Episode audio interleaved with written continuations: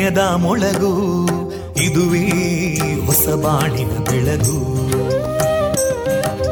ಪಾಂಚಜನ್ಯದ ಮೊಳಗು ಇದುವೇ ಹೊಸ ಬಾಳಿನ ಬೆಳಗು. ಜನಮಾನಸವ. ಅರಳಿಸುವಂತ. ಅರಳಿಸುವಂತ. ಜನಮಾನಸವ ಅರಳಿಸುವಂತ. ವಿವೇಕವಾಣಿಯ ಮೊಳಗು. ಸುಖ ದುಃಖಗಳಿಗೆ ತಾಕೊರಳಾಗುವ ನೆಲ ಪ್ರೀತಿಯದಿ ಮೊಳಗು ಇದುವೇ ಹೊಸ ಬಾಣಿನ ಬೆಳಗು ಇದುವೇ ಪಾಂಚಜನ್ಯದ ಮೊಳಗು ಇದುವೇ ಪಾಂಚಜನ್ಯದ ಮೊಳಗು वन्दे मातरम्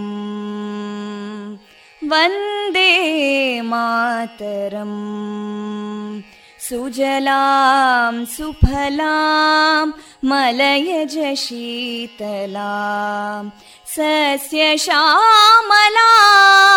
मातरं वन्दे मातरम् शुभ्रज्योत्स्ना पुलकितयामिनीं पुल्लकुसुमिता ध्रुमदळशोभिनीं सुहासिनीं सुमधुरभाषिणीं सुखदां वरदां मातरं वन्दे मातरम् कोटि कोटि कण्ठा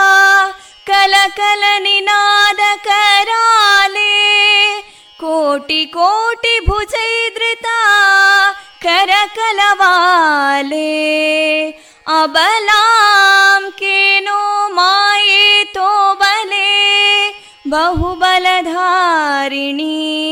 नमामि तारिणीं रिपुदलवारिणी मातरं वन्दे मातरम् तुमि विद्या तुमि धर्मा तुमि हृदि तुमि मर्मा त्वं हि प्राणा शरीरे बाहुते तुमि मा शक्ति हृदये तुमि मा भक्ति तोमारयी प्रतिमा गडी मन्दिरे मन्दिरे वन्दे मातरम् त्वं हि दुर्गा दशप्रहरणधारिणीं कमलां कमलदलविहारिणीं वाणीं विद्यादायिनीं नमामि त्वां नमामि कमलाम् अमलामतुलां सुजलां सुफलां मातरं वन्दे मातरम् श्यामलां सरलां सुस्मितां भूषितां धरणीं भरणीं मातरं वन्दे मातरम् वन्दे मातरम्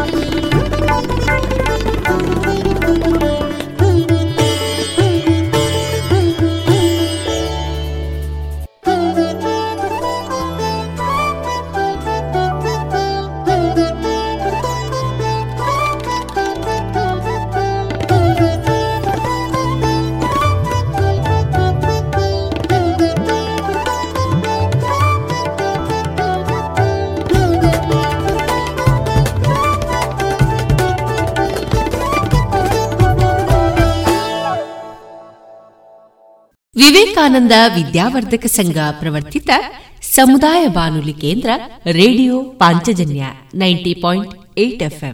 ಇದು ಜೀವ ಜೀವದ ಸ್ವರ ಸಂಚಾರ. ಪ್ರಿಯರೆಲ್ಲರಿಗೂ ನಾನು ತೇಜಸ್ವಿ ರಾಜೇಶ್ ಮಾಡುವ ಪ್ರೀತಿಪೂರ್ವಕ ನಮಸ್ಕಾರಗಳು. ಆತ್ಮೀಯ ಕೇಳುಗ ಬಾಂಧವರೇ, ಸಾವನ್ನ ಪಡೆಯಲು ಸಾವಿರ ದಾರಿಗಳಿವೆ. ಆದರೆ ಬದುಕನ್ನ ಕಂಡುಕೊಳ್ಳಲು ಇರುವ ದಾರಿ ಒಂದೇ. ಅದುವೇ ಆತ್ಮವಿಶ್ವಾಸ ಎನ್ನುವ ಜೀವನದ ಒಂದು ಪಾಠದ ಕಿರು ವಿಚಾರದೊಂದಿಗೆ ಈ ದಿನ ನಮ್ಮ ಪಾಂಚಜನ್ಯದ ನಿಲಯದಿಂದ ಪ್ರಸಾರಗೊಳ್ಳಲಿರುವ ಕಾರ್ಯಕ್ರಮಗಳ ವಿವರಗಳು ಇಂತಿದೆ. ಮೊದಲಿಗೆ ಶ್ರೀದೇವರ ಭಕ್ತಿಯ ಸ್ತುತಿ ಮಾರುಕಟ್ಟೆದಾರಣೆ ಗೀತಾಮೃತ ಬಿಂದು. ಇಂದು ಸಂಕಷ್ಟಹರ ಚತುರ್ಥಿಯ ಅಂಗವಾಗಿ ವಿಘ್ನ ವಿನಾಯಕ ಏಕದಂತನ ಕುರಿತು ವಿವೇಕಾನಂದ ಸಿಬಿಎಸ್ಇ ಆಂಗ್ಲ ಮಾಧ್ಯಮ ಶಾಲಾ ವಿದ್ಯಾರ್ಥಿನಿ ಆಪ್ತಾ ಚಂದ್ರಮತಿ ಮುಳಿಯ ಅವರಿಂದ ಹರಿಕತೆ, ದೇಶ ರಕ್ಷಣೆ, ನಮ್ಮ ಹೊಣೆ.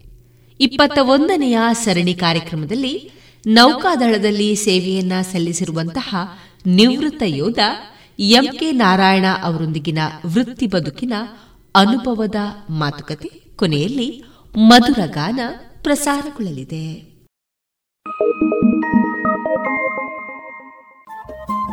ರೇಡಿಯೋ ಪಾಂಚಜನ್ಯ ತೊಂಬತ್ತು ಬಿಂದು ಎಂಟು ಎಫ್ಎಂ ಸಮುದಾಯ ಬಾನುಲಿ ಕೇಂದ್ರ ಪುತ್ತೂರು. ಇದು ಜೀವ ಜೀವದ ಸ್ವರ ಸಂಚಾರ.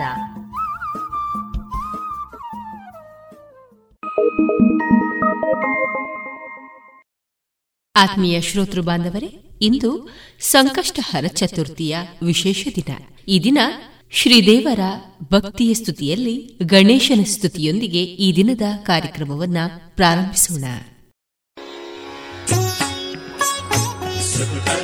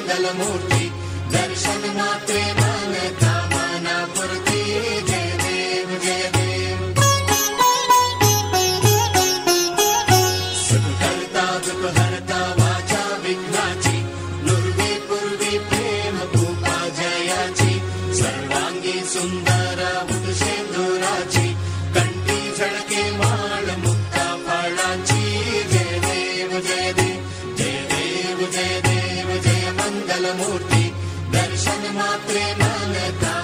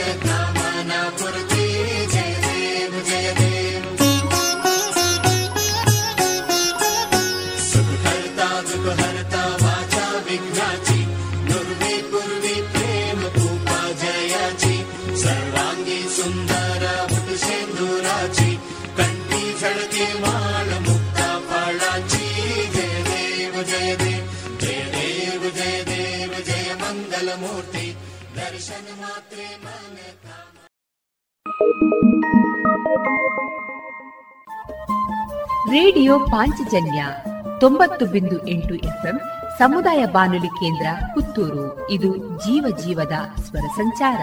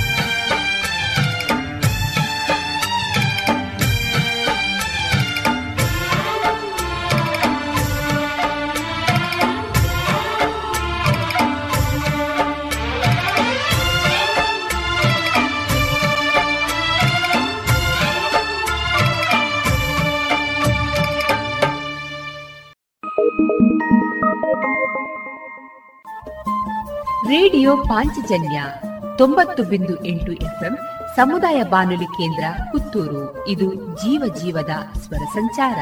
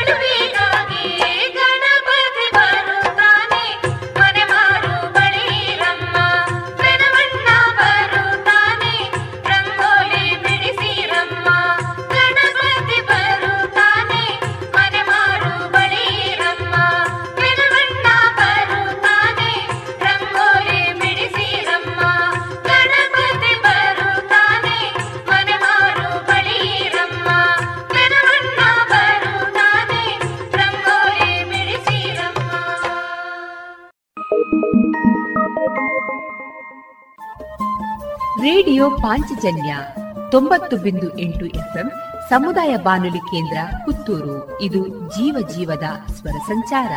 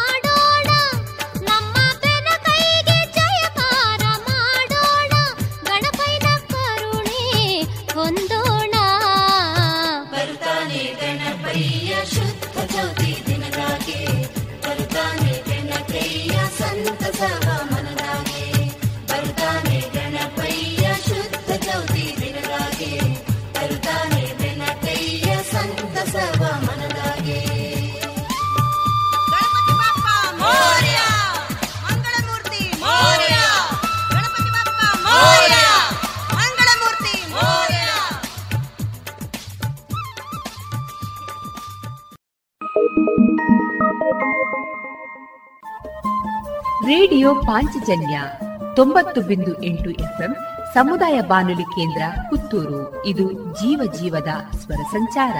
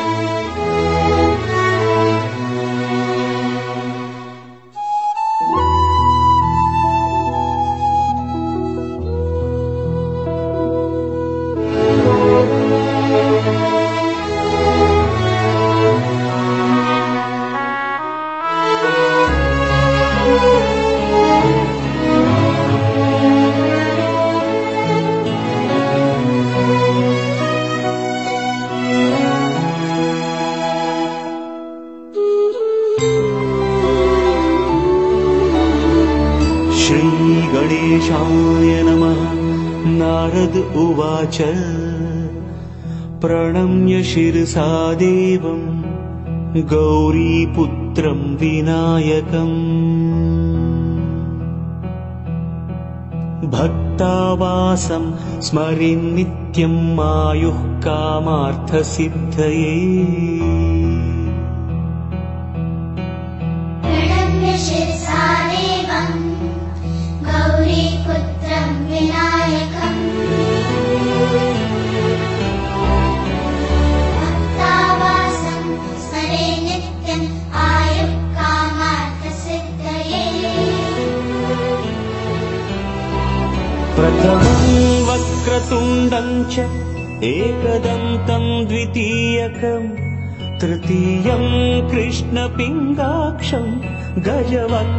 चतुर्थकम् लम्बोदरम् पञ्चमम् च षष्ठम् विकटमेव चूलव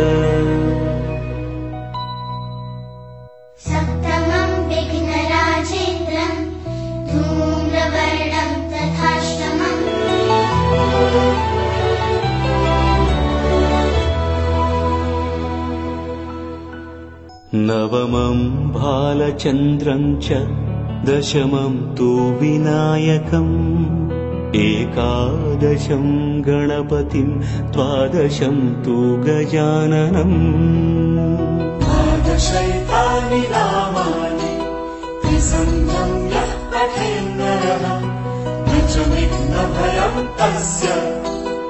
सर्वसिद्धिकरं प्रभो। विद्याधीनवृते विद्या धनम्। पुत्रार्थी लभते पुत्रा मोक्षार्थी लभते गतिम्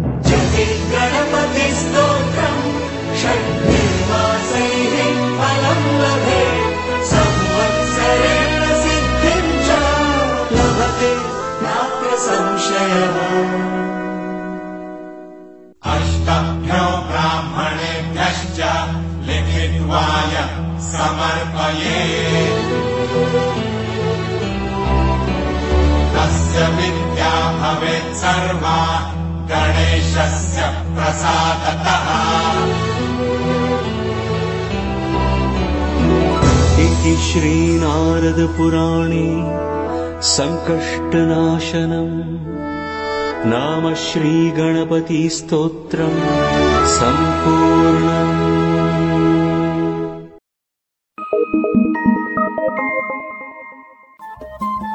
ರೇಡಿಯೋ ಪಾಂಚಜನ್ಯ ತೊಂಬತ್ತು ಬಿಂದು ಎಂಟು ಎಫ್ಎಂ ಸಮುದಾಯ ಬಾನುಲಿ ಕೇಂದ್ರ ಪುತ್ತೂರು ಇದು ಜೀವ ಜೀವದ ಸ್ವರ ಸಂಚಾರ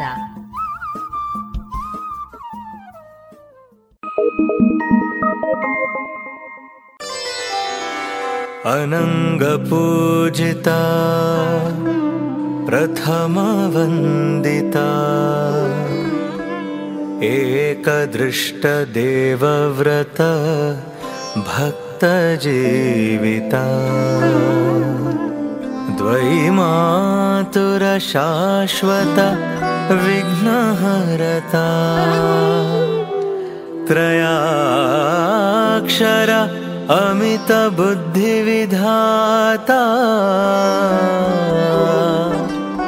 चतुर्भुज आखुरथ विश्ववन्ता। पञ्चमुखी अपराजिता सर्वकर्ता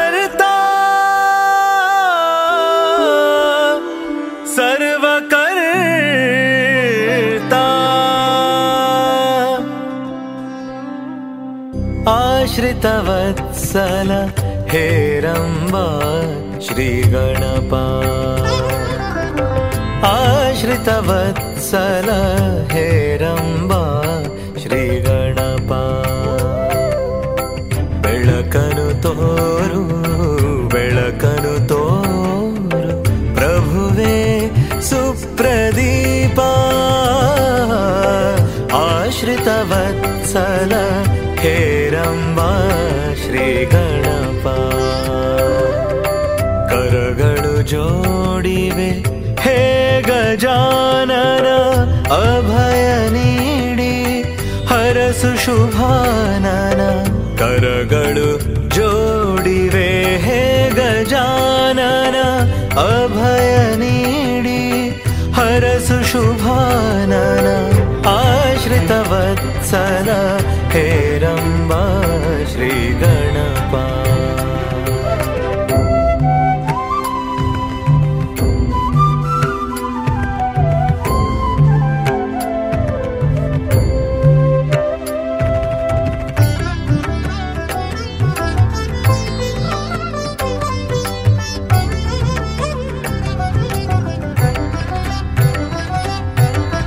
ಸಕಲರ ನಂಬಿಕೆ ಪಡೆದ ಪ್ರಥಮೇಶ್ವರ ಜಗದ ಬೇಡಿಕೆ, ಅರಿತ ಭುವನೇಶ್ವರ. ಸಕಲರ ನಂಬಿಕೆ, ಪಡೆದ ಪ್ರಥಮೇಶ್ವರ ಜಗದ ಬೇಡಿಕೆ, ಅರಿತ ಭುವನೇಶ್ವರ.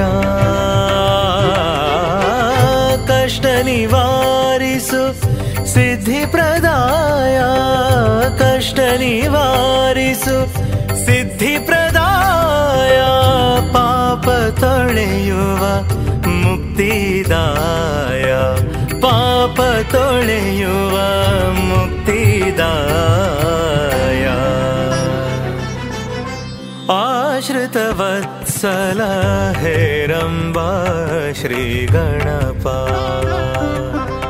आश्रितवत्सल हेरम्बा श्रीगणपा।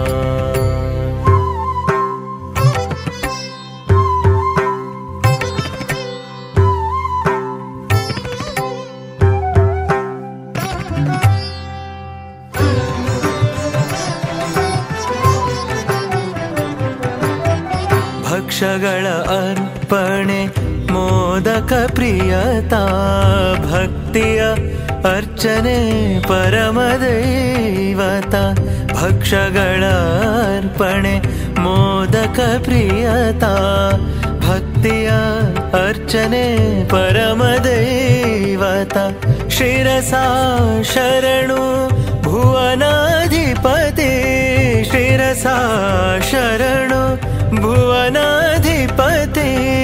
ಭಕ್ತಿಯ ಅರ್ಚನೆ ಪರಮದೈವತ ಶಿರಸಾ ಶರಣು ಭುವನಾಧಿಪತಿ ಶಿರಸಾ ಶರಣು ಭುವನಾಧಿಪತಿ ಸರ್ವದಾ ರಕ್ಷಿಸು ಮಂಗಳಮೂರುತಿ ಸರ್ವದಾ ರಕ್ಷಿಸು ಮಂಗಳಮೂರುತಿ ಆಶ್ರಿತವತ್ಸಲ ಹೇರಂಬ ಶ್ರೀ ಗಣಪ ಬೆಳಕನು ತೋರು ಬೆಳಕನು ತೋರು ಪ್ರಭುವೇ ಸುಪ್ರದೀಪ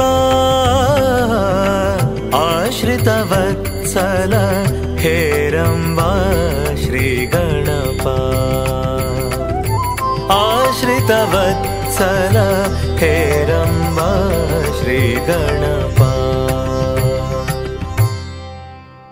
ಇದುವರೆಗೆ ಸಂಕಷ್ಟಹರ ಚತುರ್ಥಿಯ ಅಂಗವಾಗಿ ಶ್ರೀ ಗಣೇಶನ ಸ್ತುತಿಯನ್ನ ಆಲಿಸಿಕೊಂಡು ಬಂದ್ರಿ. ಶುದ್ಧ ಸಸ್ಯಹಾರಿ south and north special food. ಉತ್ತಮ ಸೇವೆಗೆ ಮೊದಲ ಆದ್ಯತೆ. ಗ್ರಾಹಕರ ಸಂತೃಪ್ತಿಗೆ ಆರೋಗ್ಯಕರ ಆಹಾರ ನೀಡಲು ಸದಾ ಸಿದ್ಧ ಸಂತೃಪ್ತಿ ರೆಸ್ಟೋರೆಂಟ್. ಸುವ್ಯವಸ್ಥಿತ ಎಸಿ ರೂಮ್ ಒಳಗೊಂಡ ಸಂತೃಪ್ತಿಗೆ ಕುಟುಂಬ ಮಿತ್ರರೊಡನೆ ಎಂದೇ ಭೇಟಿ ಕೊಡಿ. Santrupti restaurant, Sachin complex, Darbe, Puttur. ಇನ್ನೀಗ ಇಸ್ಕಾನ್ ಶ್ರೀ ಶ್ರೀ ರಾಧಾ ಗೋವಿಂದ ಮಂದಿರ, ಮಂಗಳೂರು. ಇಲ್ಲಿನ ಸುಬುದ್ದಿ ದಾಮೋದರ್ ದಾಸ್ ಅವರಿಂದ ಕೇಳಿ ಗೀತಾಮೃತ ಬಿಂದು. ಹರೇ ಕೃಷ್ಣ. ಭಗವದ್ಗೀತಾ ಅಧ್ಯಯನಕ್ಕೆ ಎಲ್ಲರಿಗೂ ಸ್ವಾಗತ. ಹಿಂದಿನ ಸಂಚಿಕೆಯಲ್ಲಿ ಜ್ಞಾನವನ್ನು ಬೆಳೆಸಿಕೊಳ್ಳುವ ಮೂಲಕ ಹೇಗೆ ಒಬ್ಬ ವ್ಯಕ್ತಿಯು ಕರ್ಮಬಂಧನದಿಂದ ಬಿಡುಗಡೆಯನ್ನು ಪಡೆಯಬಹುದು ಎನ್ನುವುದನ್ನು ನೋಡಿದ್ದೇವೆ. ಕೊನೆಯದಾಗಿ ಭಗವಂತ ಹೇಳುತ್ತಾನೆ, ಯಾವ ವ್ಯಕ್ತಿ ಸಂಶಯವನ್ನು ಹೊಂದಿದ್ದಾನೆಯೋ ಆತನು ವಿನಾಶವನ್ನು ಹೊಂದುತ್ತಾನೆ. ವ್ಯಕ್ತಿಯು ಸಂಪೂರ್ಣವಾಗಿ ಅಜ್ಞಾನವನ್ನು ಹೊಂದಿದ್ದರೆ ಆತನು ಪ್ರಾಣಿಗಳಂತೆ ಜೀವಿಸುತ್ತಾನೆ. ಇನ್ನು ಕೆಲವರು ಶಾಸ್ತ್ರದ ಜ್ಞಾನವನ್ನು ಹೊಂದಿದ್ದರೂ ಅದರಲ್ಲಿ ಅವರಿಗೆ ಶ್ರದ್ಧೆ ಇರುವುದಿಲ್ಲ. ಮತ್ತೆ ಕೆಲವರಿಗೆ ಶಾಸ್ತ್ರಜ್ಞಾನವೂ ಇರುತ್ತದೆ, ಅದರಲ್ಲಿ ಶ್ರದ್ಧೆಯೂ ಇರುತ್ತದೆ. ಆದರೆ ಆ ಶಾಸ್ತ್ರದ ಜ್ಞಾನವು ಕೆಲಸ ಮಾಡುವುದೋ ಇಲ್ಲವೋ ಎಂಬಂತಹ ಅನುಮಾನವು ಅವರನ್ನು ಕಾಡುತ್ತಿರುತ್ತದೆ. ಇವರನ್ನು ಸಂಶಯಾತ್ಮ ಎಂದು ಕರೆದಿದ್ದಾರೆ. ಯಾವುದೇ ಒಂದು ವಿಚಾರದಲ್ಲಿ ನಾವು ನಂಬಿಕೆಯನ್ನು ಇಡಬೇಕಾಗುತ್ತದೆ. ಭೌತಿಕವಾದಂತಹ ವಿಚಾರಗಳನ್ನೇ ತೆಗೆದುಕೊಳ್ಳುವುದಾದರೆ, ಬಸ್ಸಿನಲ್ಲಿ ಪ್ರಯಾಣಿಸುವಾಗ ಚಾಲಕನ ಮೇಲೆ ನಾವು ನಂಬಿಕೆಯನ್ನು ಇಡಬೇಕಾಗುತ್ತದೆ. ಶಾಲೆಯಲ್ಲಿ ಶಿಕ್ಷಕರ ಮೇಲೆ ನಾವು ನಂಬಿಕೆಯನ್ನು ಇಡುತ್ತೇವೆ. ಒಬ್ಬ ಕ್ಷೌರಿಕನ ಮೇಲೆಯೂ ನಾವು ನಂಬಿಕೆಯನ್ನು ಇಡಬೇಕು. ಹೀಗೆ ನಂಬಿಕೆ ಅನ್ನುವಂಥದ್ದು ಬದುಕಿನಲ್ಲಿ ಬಹಳ ಮುಖ್ಯ. ಆಧ್ಯಾತ್ಮಿಕ ಬದುಕಿನಲ್ಲೂ ಈ ನಂಬಿಕೆಯು ಬಹಳ ಮುಖ್ಯವಾಗಿದೆ. ಮೊದಲು ನಾವು ಶ್ರದ್ಧೆಯನ್ನು ಬೆಳೆಸಿಕೊಂಡು ಆಧ್ಯಾತ್ಮಿಕ ಅಭ್ಯಾಸದಲ್ಲಿ ತೊಡಗಬೇಕು. ನಂತರ ಅದರ ಫಲಿತಾಂಶವು ನಮಗೇ ತಿಳಿಯುವುದು. ಅನುಮಾನಗಳಿದ್ದರೆ ಗುರುಗಳಿಂದ ಕೇಳಿ ಉತ್ತರವನ್ನು ಪಡೆದುಕೊಳ್ಳಬೇಕು. ಸುಮ್ಮನೆ ಶಾಸ್ತ್ರಗಳಲ್ಲಿ ಅಪನಂಬಿಕೆಯನ್ನು ತಾಳಬಾರದು. ಅದಕ್ಕೇ ಭಗವಂತ ಇಲ್ಲಿ ಹೇಳಿರುವುದು, ಸಂಶಯಾತ್ಮ ವಿನಶ್ಯತಿ. ಯಾವ ವ್ಯಕ್ತಿ ಸುಮ್ಮನೆ ಸಂಶಯವನ್ನು ಪಡುತ್ತಾ ಇರುತ್ತಾನೋ, ಆತನು ಯಾವ ಪ್ರಗತಿಯನ್ನೂ ಸಾಧಿಸಲು ಸಾಧ್ಯವಿಲ್ಲ.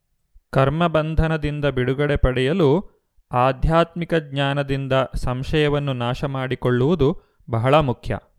ಯೋಗ ಸನ್ಯಸ್ತ ಕರ್ಮಾಣಂ ಜ್ಞಾನ ಸಂಶಯಂ ಆತ್ಮವಂತಂ ನ ಕರ್ಮಾಣಿ ನಿಬಧ್ನಂತಿ ಧನಂಜಯ ಅನುವಾದ ಯಾರು ತನ್ನ ಕರ್ಮದ ಫಲಗಳನ್ನು ತ್ಯಜಿಸಿ ಭಕ್ತಿಪೂರ್ವಕ ಸೇವೆಯಲ್ಲಿ ಕರ್ಮ ಮಾಡುವನೋ ಮತ್ತು ಆಧ್ಯಾತ್ಮಿಕ ಜ್ಞಾನದಿಂದ ಸಂಶಯಗಳನ್ನು ನಾಶ ಮಾಡಿರುವನೋ, ಅವನು ವಾಸ್ತವವಾಗಿ ಆತ್ಮದಲ್ಲಿ ನೆಲೆಸಿರುತ್ತಾನೆ.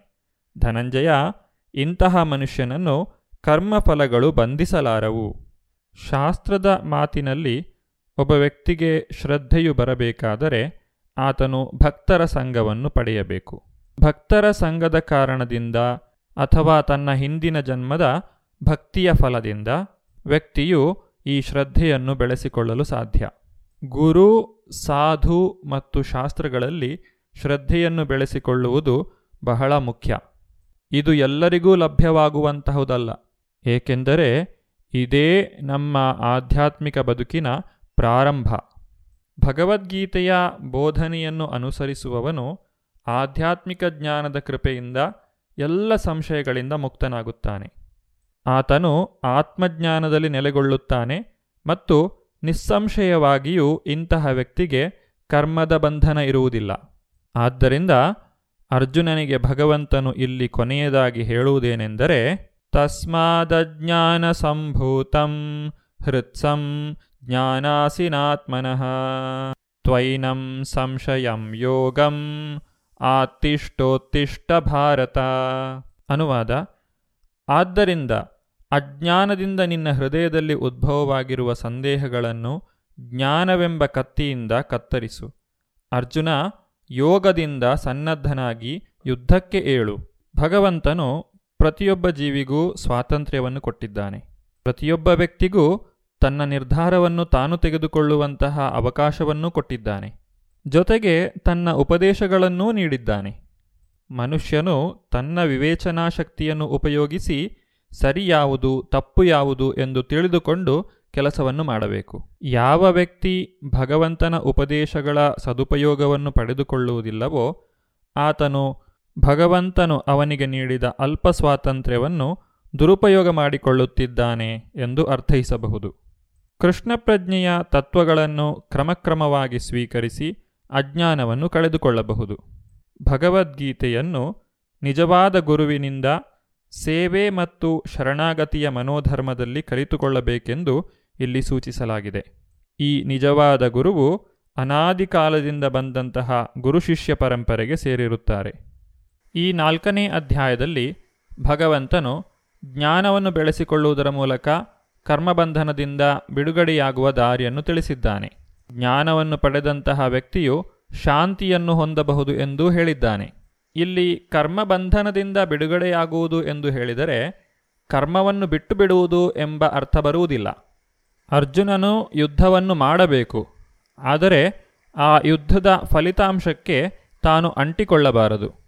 ಹೀಗೆ ಮಾಡುವುದರಿಂದ ಅವನು ಕರ್ಮಫಲದಿಂದ ಬಿಡುಗಡೆ ಹೊಂದಬಹುದು. ಇದನ್ನು ಭಗವಂತನು ಮುಂದಿನ ಐದನೇ ಅಧ್ಯಾಯದಲ್ಲಿ ಬಹಳ ಚೆನ್ನಾಗಿ ವಿವರಿಸಿದ್ದಾನೆ. ಐದನೇ ಅಧ್ಯಾಯದ ಹೆಸರು ಕರ್ಮ ಸನ್ಯಾಸ ಯೋಗ. ಈ ಅಧ್ಯಾಯವು ಅರ್ಜುನನ ಪ್ರಶ್ನೆಯೊಂದಿಗೆ ಪ್ರಾರಂಭವಾಗುತ್ತದೆ. ಅರ್ಜುನ ಉವಾಚ, ಸನ್ಯಾಸಂ ಕರ್ಮಣಾಂ ಕೃಷ್ಣ, ಪುನರ್ಯೋಗಂ ಚ ಶಂಸಸಿ ಯಚ್ರೇಯ ಏತಯೋರೇಕಂ ತನ್ಮೇ ಬ್ರೂಹಿ ಸುನಿಶ್ಚಿತಂ ಅನುವಾದ ಅರ್ಜುನನು ಕೇಳಿದನು, ಹೇ ಕೃಷ್ಣ, ಮೊದಲು ನೀನು ಕರ್ಮವನ್ನು ಬಿಡಬೇಕೆಂದು ಹೇಳುತ್ತೀಯೆ, ಅನಂತರ ನೀನು ಭಕ್ತಿಪೂರ್ವಕ ಕರ್ಮವನ್ನು ಮಾಡಬೇಕೆಂದು ಹೇಳುತ್ತೀಯೆ, ಇವೆರಡರಲ್ಲಿ ಯಾವುದು ಹೆಚ್ಚು ಶ್ರೇಯಸ್ಕರ ಎಂದು ನನಗೆ ಖಚಿತವಾಗಿ ಹೇಳುವೆಯಾ? ಜನರು ಸಾಮಾನ್ಯವಾಗಿ ತಿಳಿದುಕೊಂಡಿರುವಂತೆ ಸನ್ಯಾಸ ಮತ್ತು ಕರ್ಮ ಇವೆರಡೂ ವಿರುದ್ಧ ಪದಗಳು. ಯಾವ ವ್ಯಕ್ತಿ ಸನ್ಯಾಸವನ್ನು ಸ್ವೀಕರಿಸುತ್ತಾನೋ ಆತನು ಎಲ್ಲ ಕರ್ಮಗಳನ್ನು ಬಿಟ್ಟು ಬಿಡಬೇಕು ಎಂದು ಜನರು ತಿಳಿದುಕೊಳ್ಳುತ್ತಾರೆ. ಆದರೆ ಇಲ್ಲಿ ಭಗವಂತನು ನಮಗೆ ತಿಳಿಸಿರುವ ಪ್ರಕಾರ ಸನ್ಯಾಸವನ್ನು ತೆಗೆದುಕೊಳ್ಳುವುದು ಮತ್ತು ಕರ್ಮವನ್ನು ಮಾಡುವುದು ಇವೆರಡೂ ವಿರುದ್ಧ ಪದಗಳಲ್ಲ. ವ್ಯಕ್ತಿಯು ಕರ್ಮಯೋಗದ ಮೂಲಕವೇ ಸನ್ಯಾಸವನ್ನು ಸಾಧಿಸಲು ಸಾಧ್ಯ. ಕರ್ಮವನ್ನು ಮಾಡುವುದು ಜೀವಿಗಳಿಗೆ ಸಹಜ. ಕರ್ಮವನ್ನು ಬಿಟ್ಟು ಬಿಡುವುದು ಅದು ಕೃತಕವಾದಂತಹ ಬದುಕು. ಆದ್ದರಿಂದ ಸಹಜವಾದ ಬದುಕನ್ನು ಬಾಳುತ್ತಾ ವ್ಯಕ್ತಿಯು ಹೇಗೆ ಸನ್ಯಾಸವನ್ನು ಸಾಧಿಸಬಹುದು ಎನ್ನುವುದನ್ನು ಇಲ್ಲಿ ಭಗವಂತನು ತಿಳಿಸಿಕೊಡುತ್ತಿದ್ದಾನೆ. ಸಂಪೂರ್ಣವಾದ ಜ್ಞಾನದಲ್ಲಿ ಕರ್ಮಫಲಾಪೇಕ್ಷೆಯಿಂದ ಮಾಡುವಂತಹ ಕರ್ಮವು ಯಾವುದೇ ಪ್ರತಿಕ್ರಿಯೆಯನ್ನು ಉಂಟು ಮಾಡುವುದಿಲ್ಲ ಆದುದರಿಂದ ಅದು ಅಕರ್ಮವನ್ನು ಮಾಡಿದಂತೆ. ಇಲ್ಲಿ ಅರ್ಜುನನ ಪ್ರಶ್ನೆ ಏನೆಂದರೆ, ತಾನು ಪೂರ್ತಿಯಾಗಿ ಕರ್ಮವನ್ನು ಬಿಟ್ಟು ಬಿಡಬೇಕೆ ಅಥವಾ ಪೂರ್ಣ ಜ್ಞಾನದ ನೆಲೆಯಲ್ಲಿ ನಿಂತು ಕರ್ಮವನ್ನು ಮಾಡಬೇಕೇ? ಅರ್ಜುನನ ಈ ಪ್ರಶ್ನೆಗೆ ಭಗವಂತನು ಹೀಗೆ ಉತ್ತರಿಸುತ್ತಾನೆ. ಶ್ರೀ ಭಗವಾನುವಾಚ, ಸನ್ಯಾಸ ಕರ್ಮಯೋಗಶ್ಚ ನಿಶ್ರೇಯಾಸಕರಾವುಭೌ, ತಯೋಸ್ತು ಕರ್ಮ ಸನ್ಯಾಸಾತ್ ಕರ್ಮಯೋಗೋ ವಿಶಿಷ್ಯತೆ. ಅನುವಾದ, ದೇವೋತ್ತಮ ಪರಮಪುರುಷನು ಹೀಗೆ ಉತ್ತರಿಸಿದನು. ಕರ್ಮ ಸನ್ಯಾಸ ಮತ್ತು ಭಕ್ತಿ ಸೇವಾ ಕರ್ಮ ಎರಡೂ ಮುಕ್ತಿಪಥಕ್ಕೆ ಕೊಂಡೊಯ್ಯುತ್ತವೆ. ಆದರೆ ಇವೆರಡರಲ್ಲಿ ಭಕ್ತಿ ಸೇವಾ ಕರ್ಮವು ಕರ್ಮ ಸನ್ಯಾಸಕ್ಕಿಂತ ಉತ್ತಮ. ಇಂದ್ರಿಯ ತೃಪ್ತಿಗಾಗಿ ಫಲಾಪೇಕ್ಷೆಯಿಂದ ಕೂಡಿದಂತಹ ಕರ್ಮಗಳು ಐಹಿಕ ಬಂಧನವನ್ನು ಉಂಟುಮಾಡುತ್ತವೆ. ಇಂತಹ ಕರ್ಮವನ್ನು ಮಾಡುವುದರಿಂದ ವ್ಯಕ್ತಿಯು ಜನನ ಮರಣ ಚಕ್ರದಿಂದ ತಪ್ಪಿಸಿಕೊಳ್ಳಲು ಸಾಧ್ಯವಿಲ್ಲ. ಇದನ್ನು ಶ್ರೀಮದ್ ಭಾಗವತದಲ್ಲಿ ಈ ರೀತಿ ವಿವರಿಸಿದ್ದಾರೆ. ನೂನಂ ಪ್ರಮತ್ತ ಕುರುತೆ ವಿಕರ್ಮ ಯದಿಂದ್ರಿಯ ಪ್ರೀತಯೇ ಆಪೃಣೋತಿ ನ ಸಾಧು ಮನ್ಯೇಯತಾತ್ಮನೋಯಂ ಅಸನ್ನಪಿ ಕ್ಲೇಶದಾಸದೇಹ ಪರಾಭವಸ್ತಾವದಬೋಧಜಾತೋ ಯಾವನ್ನ ಜಿಜ್ಞಾಸತ ಆತ್ಮತತ್ವಂ ಯಾವತ್ ಕ್ರಿಯಾವಸ್ತಾವದಿದಂ ಮನೋ ವೈ ಕರ್ಮಾತ್ಮಕಂ ಯೇನ ಶರೀರಬಂಧಃ ಏವಂ ಮನ ಕರ್ಮವಶಂ ಪ್ರಯುಂಕ್ಷೆ ಅವಿದ್ಯಯಾತ್ಮನ್ಯುಪಧೀಯಮಾನೆ ಪ್ರೀತಿರ್ನಯಾನ್ಮನ್ಮಯಿ ವಾಸುದೇವೇ ನ ಮುಚ್ಯತೆ ದೇಹಯೋಗೇನ ತಾವತ್ ಜನರು ಇಂದ್ರಿಯ ತೃಪ್ತಿಗಾಗಿ ಉನ್ಮತ್ತರಾಗುತ್ತಾರೆ. ತಮ್ಮ ಈಗಿನ ಶರೀರವು ಹಿಂದಿನ ಜನ್ಮಗಳಲ್ಲಿ ಮಾಡಿದ ಕರ್ಮಗಳ ಫಲ ಎಂದು ಅವರಿಗೆ ತಿಳಿಯದು. ಎಲ್ಲಿಯವರೆಗೆ ಮನುಷ್ಯನು ತನ್ನ ನಿಜವಾದ ಸ್ವರೂಪವನ್ನು ಕುರಿತು ಜಿಜ್ಞಾಸೆ ಮಾಡುವುದಿಲ್ಲವೋ, ಅಲ್ಲಿಯವರೆಗೆ ಅವನು ಬದುಕಿನಲ್ಲಿ ವಿಫಲನಾದವನು ಎಂದು ಭಾವಿಸಬೇಕು. ತನ್ನ ನಿಜವಾದ ಸ್ವರೂಪವನ್ನು ಅರ್ಥ ಮಾಡಿಕೊಳ್ಳುವವರೆಗೆ ಅವನು ಇಂದ್ರಿಯ ತೃಪ್ತಿಗಾಗಿಯೇ ಕೆಲಸ ಮಾಡುತ್ತಿರುತ್ತಾನೆ. ಹೀಗೆ ಒಂದು ಶರೀರದಿಂದ ಇನ್ನೊಂದು ಶರೀರಕ್ಕೆ ಸಂಚರಿಸುತ್ತಿರುತ್ತಾನೆ. ಭಗವಾನ್ ವಾಸುದೇವನ ಭಕ್ತಿ ಸೇವೆಯಲ್ಲಿ ಪ್ರೀತಿಯನ್ನು ಬೆಳೆಸಿಕೊಂಡಾಗ ಮಾತ್ರ ಮನುಷ್ಯನಿಗೆ ಐಹಿಕ ಅಸ್ತಿತ್ವದ ಬಂಧನದಿಂದ ಮುಕ್ತನಾಗುವಂತಹ ಅವಕಾಶ ಲಭ್ಯವಾಗುತ್ತದೆ. ಕರ್ಮ ಸನ್ಯಾಸ ಮತ್ತು ಭಕ್ತಿ ಸೇವಾ ಕರ್ಮ ಈ ಎರಡರಲ್ಲಿ ಭಕ್ತಿ ಸೇವಾ ಕರ್ಮವು ಉತ್ತಮ ಎಂದು ಭಗವಂತ ಇಲ್ಲಿ ಹೇಳುತ್ತಿದ್ದಾನೆ. ವ್ಯಕ್ತಿಯು ಕರ್ಮವನ್ನು ತ್ಯಜಿಸಿದ ಮಾತ್ರಕ್ಕೆ ಹೃದಯವು ಶುದ್ಧವಾಗುವುದಿಲ್ಲ. ಕೃತಕವಾಗಿ ಕರ್ಮತ್ಯಾಗವನ್ನು ಮಾಡುವ ಮೂಲಕ ವ್ಯಕ್ತಿಯು ಆಧ್ಯಾತ್ಮ ಜೀವನದಲ್ಲಿ ಏನನ್ನೂ ಸಾಧಿಸಲು ಸಾಧ್ಯವಾಗುವುದಿಲ್ಲ. ಆದರೆ ಕರ್ಮವನ್ನು ಮಾಡುವಂತಹ ವ್ಯಕ್ತಿ ತನ್ನ ಕರ್ಮದ ಫಲವನ್ನು ಭಗವಂತನಿಗೆ ಅರ್ಪಿಸುವ ಮೂಲಕ ತನ್ನ ಹೃದಯವನ್ನು ಪರಿಶುದ್ಧಗೊಳಿಸಿಕೊಳ್ಳಬಹುದು. ಈ ಕುರಿತಾಗಿ ಹೆಚ್ಚಿನ ವಿವರಗಳನ್ನು ನಾವು ಮುಂದಿನ ಸಂಚಿಕೆಯಲ್ಲಿ ನೋಡೋಣ. ಧನ್ಯವಾದಗಳು. ಹರೇ ಕೃಷ್ಣ. ಇದುವರೆಗೆ ಇಸ್ಕಾನ್ ಶ್ರೀ ಶ್ರೀ ರಾಧಾ ಗೋವಿಂದ ಮಂದಿರ ಮಂಗಳೂರು. ಇಲ್ಲಿನ ಸುಬುದ್ದಿ ದಾಮೋದರ ದಾಸ್ ಅವರಿಂದ ಗೀತಾಮೃತ ಬಿಂದು ಆಲಿಸಿದ್ರಿ.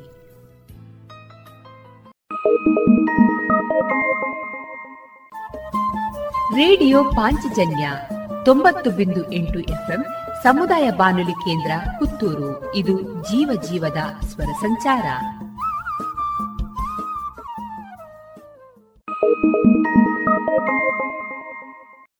ಇಂದು ಸಂಕಷ್ಟಹರ ಚತುರ್ಥಿಯ ಅಂಗವಾಗಿ ವಿಘ್ನ ವಿನಾಯಕ ಏಕದಂತನ ಕುರಿತು ವಿವೇಕಾನಂದ ಸಿಬಿಎಸ್ಇ ಆಂಗ್ಲ ಮಾಧ್ಯಮ ಶಾಲಾ ವಿದ್ಯಾರ್ಥಿನಿ ಕುಮಾರಿ ಆಪ್ತಾ ಚಂದ್ರಮತಿ ಮುಳಿಯಾ ಅವರಿಂದ ಹರಿಕಥೆಯನ್ನ ಕೇಳೋಣ.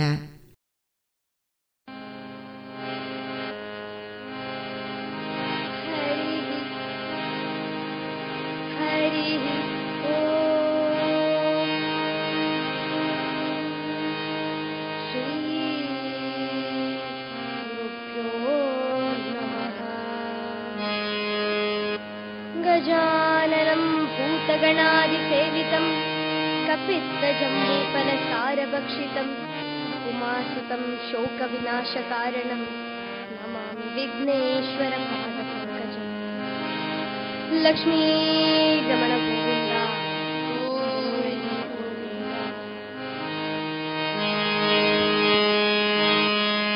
एकदन्त लम्बोदर विकटने गणपति नमिते विनायक एकदन्त लम्बोदर विकटने गणपति नमिते विनायक अकलङ्कणे हरगिरि जानन्दन सकन्नागिरु ನೀನು ನನಗೆ ಅನುದಿನ ಏಕದಂತ ಲಂಬೋದರ ವಿಕಟನೆ ಗಣಪತಿ ನಮಿಪೆ ವಿನಾಯಕ ವಿಘ್ನ ವಿನಾಯಕನಾದ ಮಹಾಗಣೇಶನನ್ನು ಮೊತ್ತ ಮೊದಲಿಗೆ ಸ್ಮರಿಸುತ್ತಾ ಗುರು ಹಿರಿಯರ ಪೊಡಮೊಟ್ಟು ಕಲಿಸಿದ ಗುರುಗಳಿಗೂ ಸಭಿಕರಿಗೂ ವಂದಿಸಿ ಈ ಪುಣ್ಯಪ್ರದವಾದ ಹರಿಕತೆಯನ್ನು ಪ್ರಾರಂಭ ಮಾಡಲು ನಿಮ್ಮೆಲ್ಲರ ಅಪ್ಪಣೆಯನ್ನು ಬೇಡುತ್ತಿದ್ದೇನೆ. ಗಜಮುಖನು ಆಗಿರುವ ಗಣೇಶ ಒಂದು ಪೂರ್ಣದಂತ ಮತ್ತೊಂದು ಮುರಿದ ದಂತವನ್ನು ಹೊಂದಿದ್ದಾನೆ. ಆದ್ದರಿಂದ ಆತನನ್ನು ಏಕದಂತ ಎಂಬುದಾಗಿ ಉಲ್ಲೇಖಿಸುತ್ತಾರೆ. ಗಜಮುಖನ ಒಂದು ದಂತ ಮುರಿಯಲು ಪೌರಾಣಿಕವಾಗಿ ಒಂದು ಕಾರಣವನ್ನು ನಮ್ಮ ಹಿರಿಯರು ಹೇಳುತ್ತಾರೆ. ಅದು ಏನೆಂದು ಈ ಏಕದಂತ ಎಂಬ ಕಥಾಭಾಗದ ಮೂಲಕವಾಗಿ ತಿಳಿದುಕೊಳ್ಳೋಣವಂತೆ. ಲಕ್ಷ್ಮೀ ರಮಣ ಗೋವಿಂದ ಗೋವಿಂದ.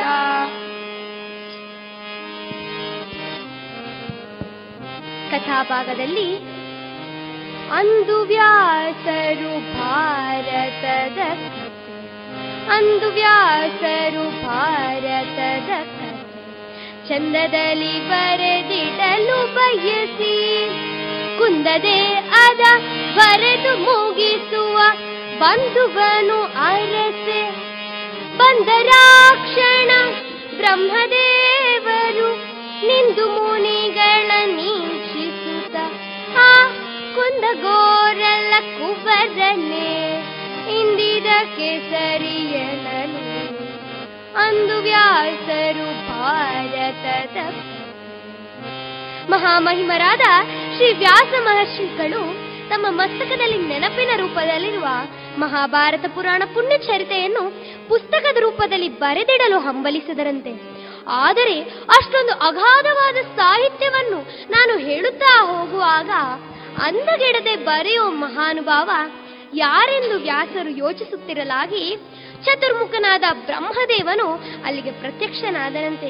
ಹೇ ವ್ಯಾಸ ಮುನಿಗಳೇ, ಈ ಕಾರ್ಯವನ್ನು ಮಾಡಲು ವಿಘ್ನ ವಿನಾಯಕನಾದ ಗಣೇಶನೊಬ್ಬರೇ ಸೂಕ್ತ ವ್ಯಕ್ತಿಯನ್ನು ಹೇಳಿದಾಗ ವ್ಯಾಸರು ಸಂತಸಗೊಂಡು ಆ ಮಹಾಗಣೇಶನನ್ನು ಧ್ಯಾನಿಸಲು ಶುರು ಮಾಡಿದರಂತೆ.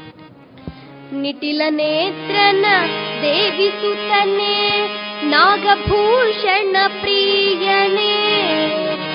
निखिलनेत्रन देवि सुतने नागभूषण प्रियने कोमलाङ्गने कोमलाङ्गणे कर्णकुण्डलदारणे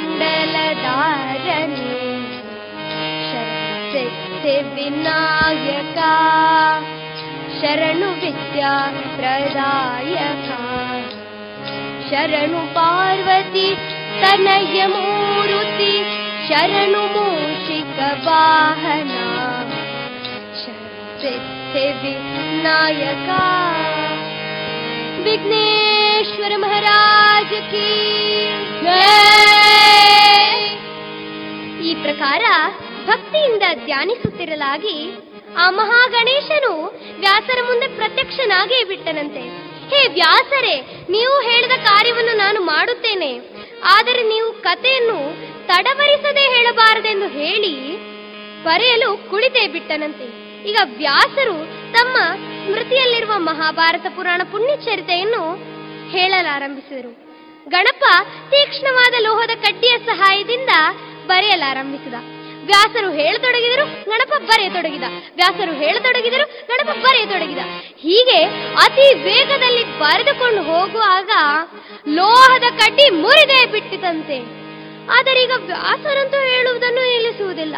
ಕಣ್ಣು ಮುಚ್ಚಿ ನೆನಪಿಸಿಕೊಂಡು ಹೇಳುತ್ತಲೇ ಇದ್ದಾರೆ. ಲೋಹದ ಕಡ್ಡಿ ಮುರಿದಿದೆ. ಅಯ್ಯೋ, ಈಗೇನು ಮಾಡಲಿ?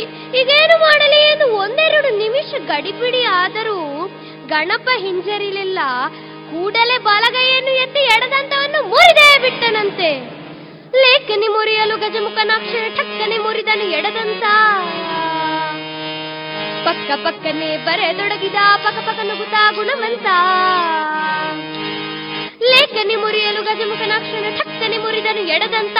ಪಕ್ಕ ಪಕ್ಕನೆ ಬರೆದೊಡಗಿದ ಪಕ್ಕ ಪಕ್ಕ ನುಗುತ್ತಾ ಗುಣವಂತ ಗಡಿಬಿಡಿಯಲ್ಲಿ ಬಡಬಡಿಸಿದ ವ್ಯಾಸರು ತಡಗೈಯದೆ ಅದ ಬರೆದಿಟ್ಟ. ಎಡದಂತ ಊಟ ಭಗ್ನಗೊಳ್ಳಲು ಪಡೆದನ ಪ್ರಸರ ಏಕದಂತ. ಲೇಖನಿ ಮುರಿಯಲು ಗಜಮುಖನಾಕ್ಷರ ಠಕ್ಕನಿ ಮುರಿದನು. ಎಡದಂತ ಏಕದಂತ ಮಹಾರಾಜ ಕೀ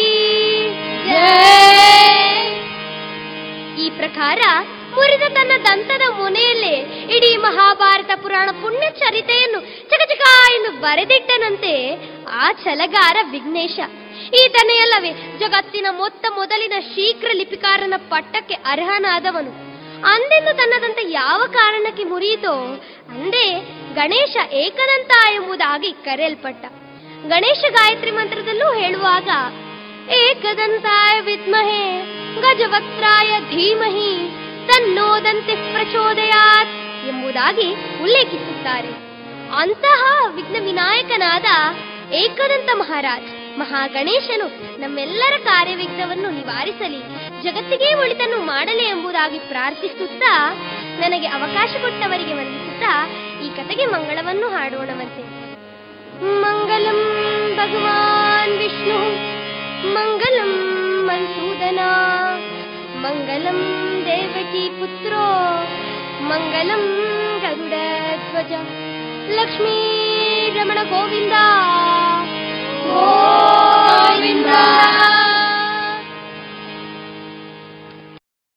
ಇದುವರೆಗೆ ವಿಘ್ನ ವಿನಾಯಕ ಏಕದಂತನ ಕುರಿತ ಹರಿಕತೆಯನ್ನ ಪ್ರಸ್ತುತಪಡಿಸಿದವರು ವಿವೇಕಾನಂದ ಸಿಬಿಎಸ್ಇ ಆಂಗ್ಲ ಮಾಧ್ಯಮ ಶಾಲಾ ವಿದ್ಯಾರ್ಥಿನಿ ಆಪ್ತಾ ಚಂದ್ರಮತಿ ಬುಳಿಯ ರುಚಿಕರ ತಿಂಡಿ ತಿನಿಸು, ಉತ್ತಮ ಗುಣಮಟ್ಟದ ಶುಚಿ ರುಚಿ ಆಹಾರ, ಪಾರ್ಸೆಲ್ ಮತ್ತು ಕ್ಯಾಟರಿಂಗ್ ವ್ಯವಸ್ಥೆಯೊಂದಿಗೆ ಕಳೆದ ನಲವತ್ತ ಎರಡು ವರ್ಷಗಳಿಂದ ಕಾರ್ಯನಿರ್ವಹಿಸುತ್ತಿದೆ ಹೋಟೆಲ್ ಹರಿಪ್ರಸಾದ್. ಗ್ರಾಹಕರ ಸೇವೆಗೆ ಸದಾ ಸಿದ್ಧ. ಹಿಂದೆ ಭೇಟಿ ಕೊಡಿ ಹೋಟೆಲ್ ನ್ಯೂ ಹರಿಪ್ರಸಾದ್, ಬಳುವಾರು ಪುತ್ತೂರು. ದೂರವಾಣಿ ಸಂಖ್ಯೆ ಎಂಟು ಒಂದು ಸೊನ್ನೆ ಐದು ಸೊನ್ನೆ ಮೂರು ಒಂದು ಏಳು ಒಂಬತ್ತು ಆರು.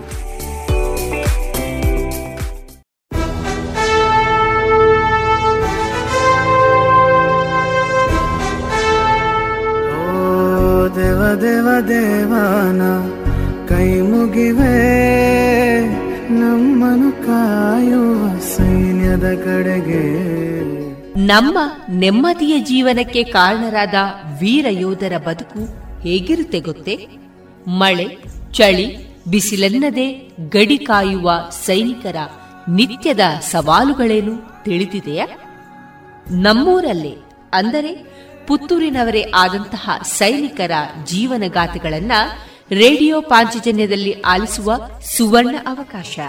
ದೇಶ ರಕ್ಷಣೆ, ನಮ್ಮ ಹೊಣೆ. ಪ್ರೇರಣಾದಾಯಕ ಸರಣಿ ಕಾರ್ಯಕ್ರಮ. ರಾತ್ರಿ ಹಗಲಿನ ಸೆನಸಾಟ ನಮ್ಮಯ ರಕ್ಷಣೆ ಹಠ. ಭಯವೇ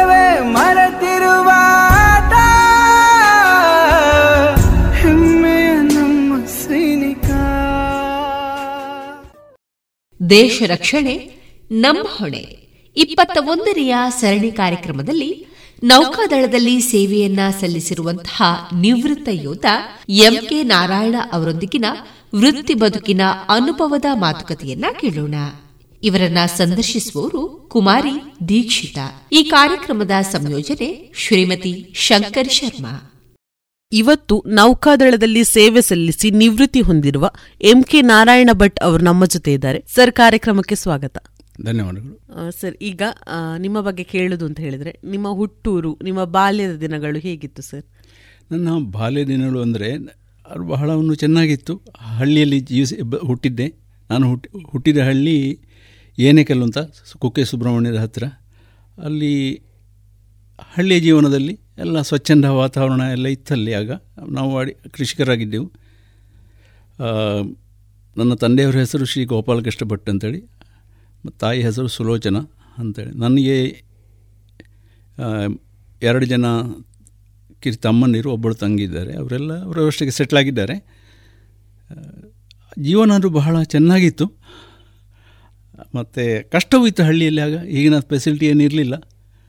ಶಾಲೆಗೆ ನಡೆದುಕೊಂಡು ಹೋಗಬೇಕಾದ ಇತ್ತು ಎಷ್ಟು? ನನ್ನ ಮನೆಯಿಂದ ಸುಮಾರು ಏಳು ಕಿಲೋಮೀಟ್ರ್ ಶಾಲೆ ಇದ್ದದಾಗ ಸುಬ್ರಹ್ಮಣ್ಯ ಇದು ಹಳ್ಳಿ ಶಾಲೆ ಅಂತೇಳಿದರೆ ಏನೇಕಲ್ಲಲ್ಲಿ ಅದು ಅಲ್ಲಿ ಏಳನೇ ಕ್ಲಾಸ್ವರೆಗೆ ಕಲ್ತಿದ್ದೆ. ಅದು ಕೂಡ ಒಂದು ಕಿಲೋಮೀಟ್ರ್ ದೂರ ಇತ್ತು.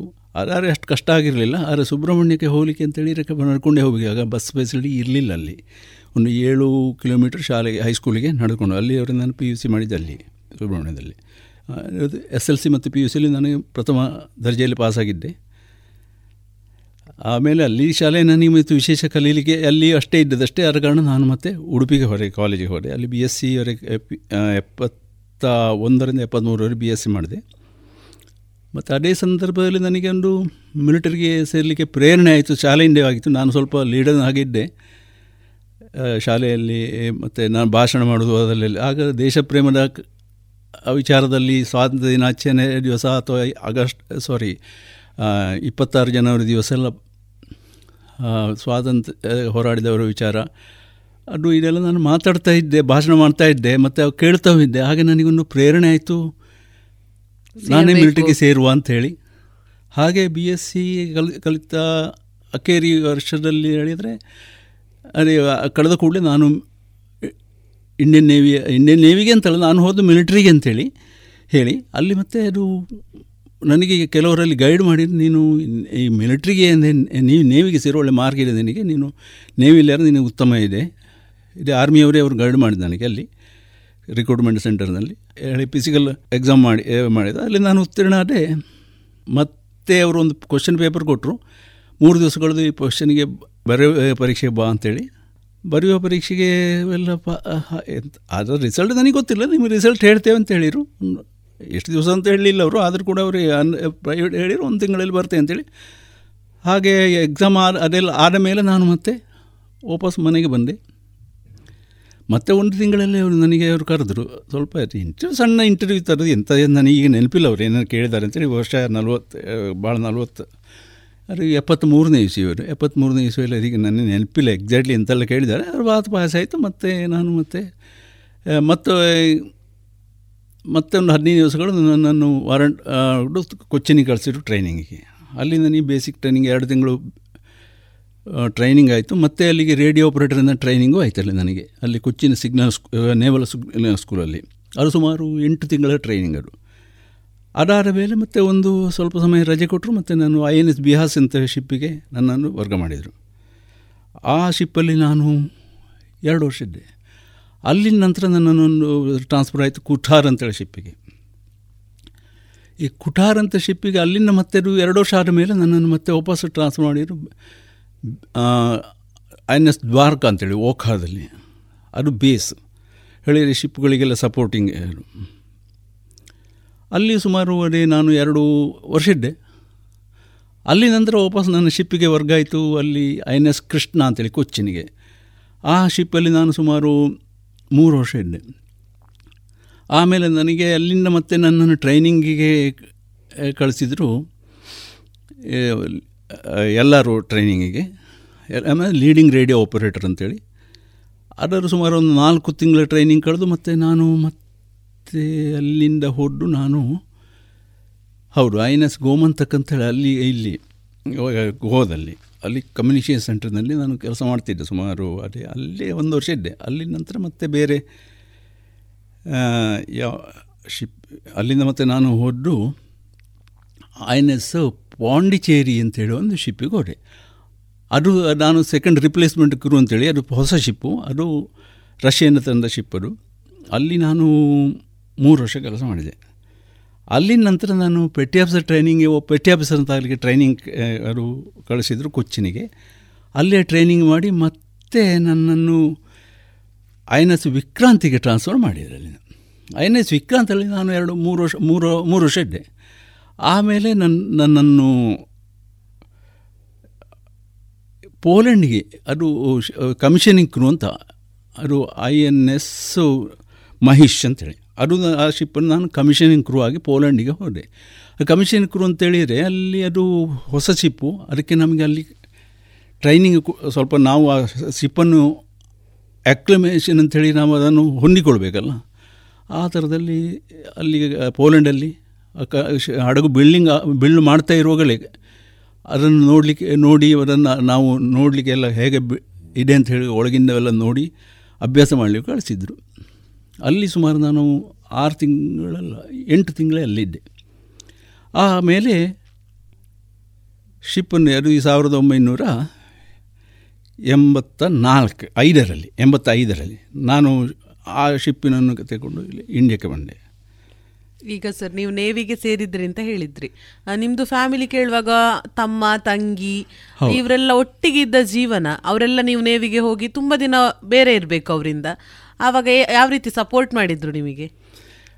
ಅದು ಒಳ್ಳೆ ಕ್ವಶನ್ ಅದು. ಆಗ ಸಪೋರ್ಟಿಂಗ್ ಅಂತೇಳಿ ನಮಗೆ ಮೇರೆ ಏನೂ ಆಗೋದಿಲ್ಲ. ಆಗ ಲೆಟರ್ದೇ ಬರಿಬೇಕಿತ್ತಷ್ಟೇ. ಆಗ ಪೇಸಿ ಆಗ ನಮ್ಮ ಊರಿನಲ್ಲಿ ಟೆಲಿಫೋನು ಇರಲಿಲ್ಲ. ಹೌದು. ಪೋಸ್ಟ್ ಆಫೀಸ್ ಇತ್ತು. ಆಗ ಲೆಟರ್ಗಳ ಮೇಲೆ ಎಣ್ಣೆ ಲೆಟರೇ ಬರೆಯೋದು. ಅದು ನಮಗೆ ಸಿಕ್ತಿತ್ತು. ಯಾವಾಗ ಈಗ ಈಗ ಬರೋದು ಒಂದು ಹದಿನೈದು ದಿವಸದಲ್ಲಿ ನಮಗೆ ಸಿಕ್ತಿತ್ತು ಅದು. ಶಿಪ್ಪು ನಾವು ಹೊರಗಿದ್ದರೆ ನಾವು ಶಿಪ್ ಬಂದ ಕೂಡಲೇ ಎಫ್ ಎಂ ಫ್ಲೀಟ್ ಮೈಲ್ ಆಫೀಸಲ್ಲಿ ಅಲ್ಲಿಂದ ನಾವು ತೆಕ್ಕೊಂಡು ಬರ್ತಿದ್ದೆವು. ಅದು ಸಿಕ್ತಿತ್ತು ಹಾಗೆ ಮನೆಯವರು ಸಪೋರ್ಟ್ ಮಾಡಿದ್ರು ಮಿಲಿಟರಿಗೆ ಹೋಗಿ. ಹೌದು ಮನೆಯವರು ಮಿಲಿಟರಿ ಸಪೋರ್ಟ್ ಏನೋ ಆಬ್ಜೆಕ್ಷನ್ ಆಗಲಿಲ್ಲ ಸಪೋರ್ಟ್ ಮಾಡಿದ್ರು. ಈಗ ಮಿಲಿಟರಿ ಸೇವೆ ಸೇರ್ಲಿಕ್ಕೆ ಈಗ ನಮಗೆ ಸುಮಾರು ಕನಸುಗಳಿರ್ತದೆ. ನಾವು ಸಣ್ಣವರಿಂದ ಸ್ಟಾರ್ಟ್ ಆಗ್ತದೆ. ನಾನು ಅದಾಗಬೇಕು ಅಮ್ಮನನ್ನು ನೋಡಿದಾಗ ಒಬ್ಬ ಒಳ್ಳೆ ಅಡಿಗೆಯವರಾಗಬೇಕು ಅಥವಾ ಆಂಟಿಯನ್ನು ನೋಡಿದಾಗ ಅವರು ಟೈಲರ್ ಆಗಿದ್ರೆ ಟೈಲರ್ ಆಗಬೇಕು. ಈ ರೀತಿಯ ಕನಸುಗಳೆಲ್ಲ ಇರುವಾಗ ನಿಮಗೆ ಮಿಲಿಟರಿ ನಾನು ಮಿಲಿಟರಿಗೆ ಸೇರಬೇಕು ಅನ್ನೋ ಆಸೆ ಬಂದದ್ದು. ಯಾವ ರೀತಿ ಸರ್ ಅದು ಯಾವ ರೀತಿ ನಿಮಗೆ ಉತ್ತೇಜನ ಅಲ್ಲಿಗೆ ಹೋಗಬೇಕು ಅಂತ ಯಾವ ರೀತಿ ಆಯಿತು? ಆ ಥರ ನಾನು ಸಣ್ಣದಿರುವಾಗ ನಾನು ಅಷ್ಟು ಆಲೋಚನೆ ಮಾಡಿರಲಿಲ್ಲ. ಏನಾಗಬೇಕು ಅಂತ ವಿಚಾರ ನನಗೆ ಟೋಟಲಿ ಆಗ ನಾನು ಕಲಿಯೋಕೆ ಹುಷಾರಿದ್ದೆ. ಕಲಿಬೇಕು ಅಂತ ಇತ್ತು ನನಗೆ. ಆದರೆ ಮತ್ತು ಯಾರ ಹಾಗೆ ಆಗಬೇಕು ಅಂತೇಳಿ ನನಗೆ ಹಾಗೆ ಹಾಗೇನು ಆಲೋಚನೆ ಮಾಡಲಿಲ್ಲ. ಅದು ಯಾಕೆ ನನಗೆ ಹೇಳಲಿಕ್ಕೆ ಬರೋದಿಲ್ಲ. ನಾನು ಮಾಡಲಿಲ್ಲ ಹಾಗೆ. ಆದರೆ ನನಗೆ ಇತ್ತು ಏನಾರೊಂದು ಎಲ್ಲ ನಾನು ಇಷ್ಟೆಲ್ಲ ಭಾಷಣ ಎಲ್ಲ ಮಾಡಿದ್ದೆ. ಭಾಷಣ ಎಲ್ಲ ಮಾಡ್ತೇನೆ ಶಾಲೆಯಲ್ಲಿ. ಭಾಷಣ ಕೇಳಿದೆ. ಆದರೆ ನಾನೇ ನನಗೆ ನಾನೇ ಮಾಡಿಕೊಂಡ್ರೆ ಏನು? ಹಾಗೆ? ಆ ಒಂದು ದೃಷ್ಟಿ ಇತ್ತಷ್ಟೇ ನಂದು. ಅವಕಾಶಗಳು ಬಂತು ಕೂಡ. ಅವಕಾಶ ಬಂತು. ಆ ಅವಕಾಶವನ್ನು ಉಪಯೋಗಿಸಿಕೊಂಡು. ನಾನು ಇನ್ನೆನ್ನೆಗೆ ಸೇರಿದೆ. ಈಗ ಇಷ್ಟೆಲ್ಲ ಹೇಳಿದರು. ಮಿಲಿಟರಿ ಜೀವನದ ಅನುಭವ ಹೇಗಿತ್ತು ಸರ್? ಆ ಅನುಭವ ನಿಮ್ಮ ಮುಂದಿನ ಜೀವನಕ್ಕೆ ಯಾವ ರೀತಿ ನೆರವಾಯಿತು? ಈ ಮಿಲಿಟರಿ ಜೀವನ ಅಂತ ಹೇಳಿದರೆ ಅದು ಬಹಳ ವಿಶೇಷದ ಶಿಸ್ತುಬದ್ಧವಾದ ಕಟ್ಟುನಿಟ್ಟಿನ ಜೀವನ ಅದು. ನಾವು ನಮಗೆ ಹೇಗೆ ಬೇಕೋ ಹಾಗೆ ಮಾಡಿಕೊಳ್ಳಿಕ್ಕೆ ಆಗೋದಿಲ್ಲ ನಾವು ಕಟ್ಟುಪಾಡಿನಲ್ಲಿ ಇರಬೇಕಾಗ್ತದೆ.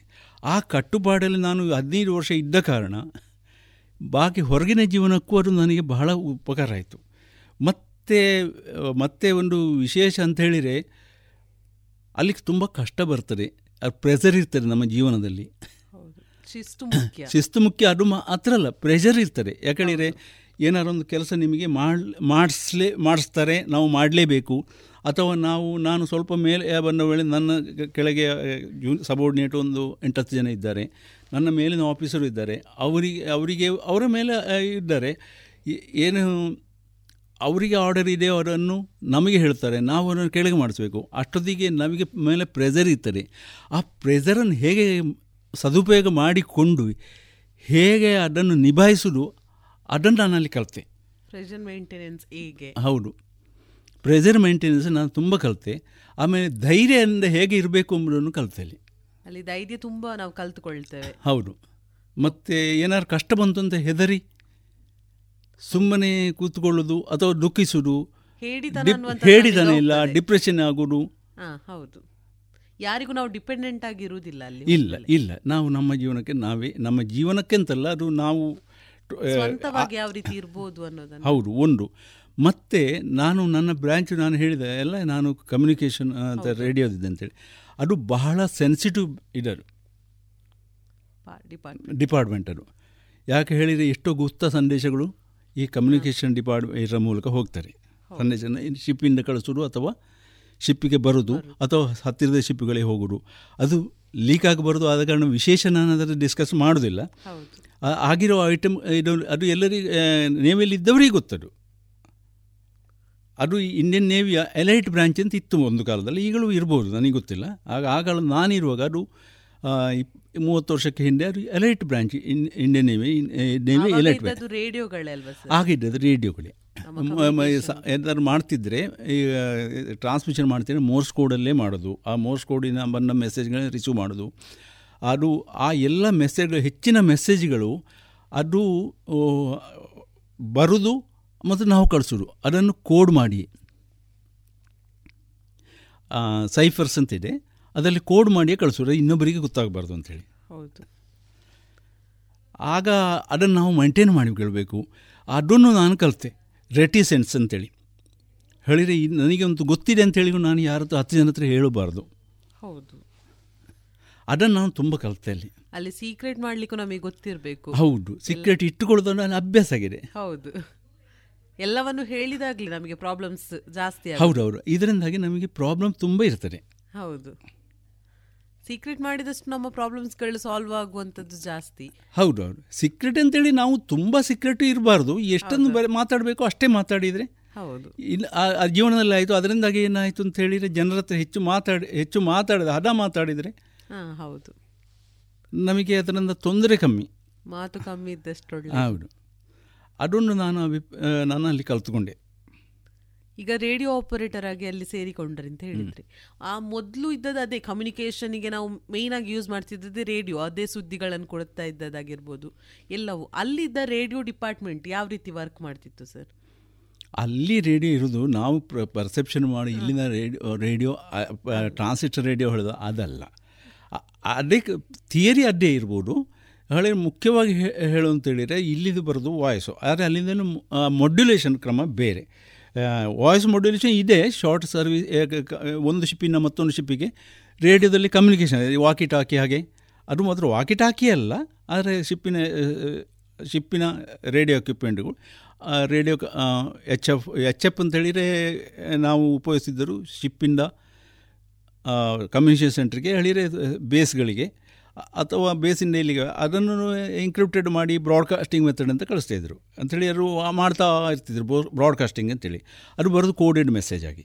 ಅದನ್ನು ಈ ನಾವು ಅದನ್ನು ರಿಸೀವ್ ಮಾಡಿ ರಿಸೀವ್ ಮಾಡಿ, ಅದನ್ನು ಡಿಸೈಫರ್ ಮಾಡಿ ಅಥಾರಿಟಿಗಳಿಗೆ ಕಮಾಂಡಿಂಗ್ ಆಫೀಸರಿಗೆ ಕೊಡೋದು. ಕೊಡೋದು ಅಥವಾ ತೋರಿಸೋದು. ಹೆಚ್ಚಾಗಿ ಕೊಡೋದು ಅಂತೇಳಿ ತೋರಿಸೋದು. ಅವ್ರು ನೋಡಿ ಮತ್ತೆ ವಾಪಸ್ ನಾವು ಫೈಲ್ ಮಾಡಿ ಇಡ್ತೇವೆ. ಕೆಲವಲ್ಲಿ ಸೀಕ್ರೆಟ್ ಇರ್ತಾರೆ, ಅದೊಂದು ಸೀಕ್ರೆಟ್ ಅಂತೇಳಿ. ಅದು ಲಾಕಲ್ ಕೀಯಲ್ಲಿ ಇಡ್ಬೋದು. ಅದು ಅಲ್ಲಿ ಯಾರು ಅದು ಸೀಕ್ರೆಟ್ ಅಂತ ಇರುವ ವಿಚಾರ, ಅದು ಆ ಸಿಕ್ ಸೈಲ್ ಒಬ್ಬ ಹೆಡ್ ಆಫ್ ಅವರಿಗೆ ಮಾತ್ರ ಇರೋದು. ಅದು ಸಬಾರ್ಡಿನೇಟಿಗೂ ಅದು ತೋರಿಸೋ ಕ್ರಮ ಇಲ್ಲ. ಈಗ ಮಿಲಿಟರಿ ಬಗ್ಗೆ ಹೇಳಿದ್ದೆ ಸರ್. ಹದಿನೈದು ವರ್ಷ ಮಿಲಿಟರಿಯಲ್ಲಿ ಸೇವೆ ಸಲ್ಲಿಸಿದೆ ಅಂತ.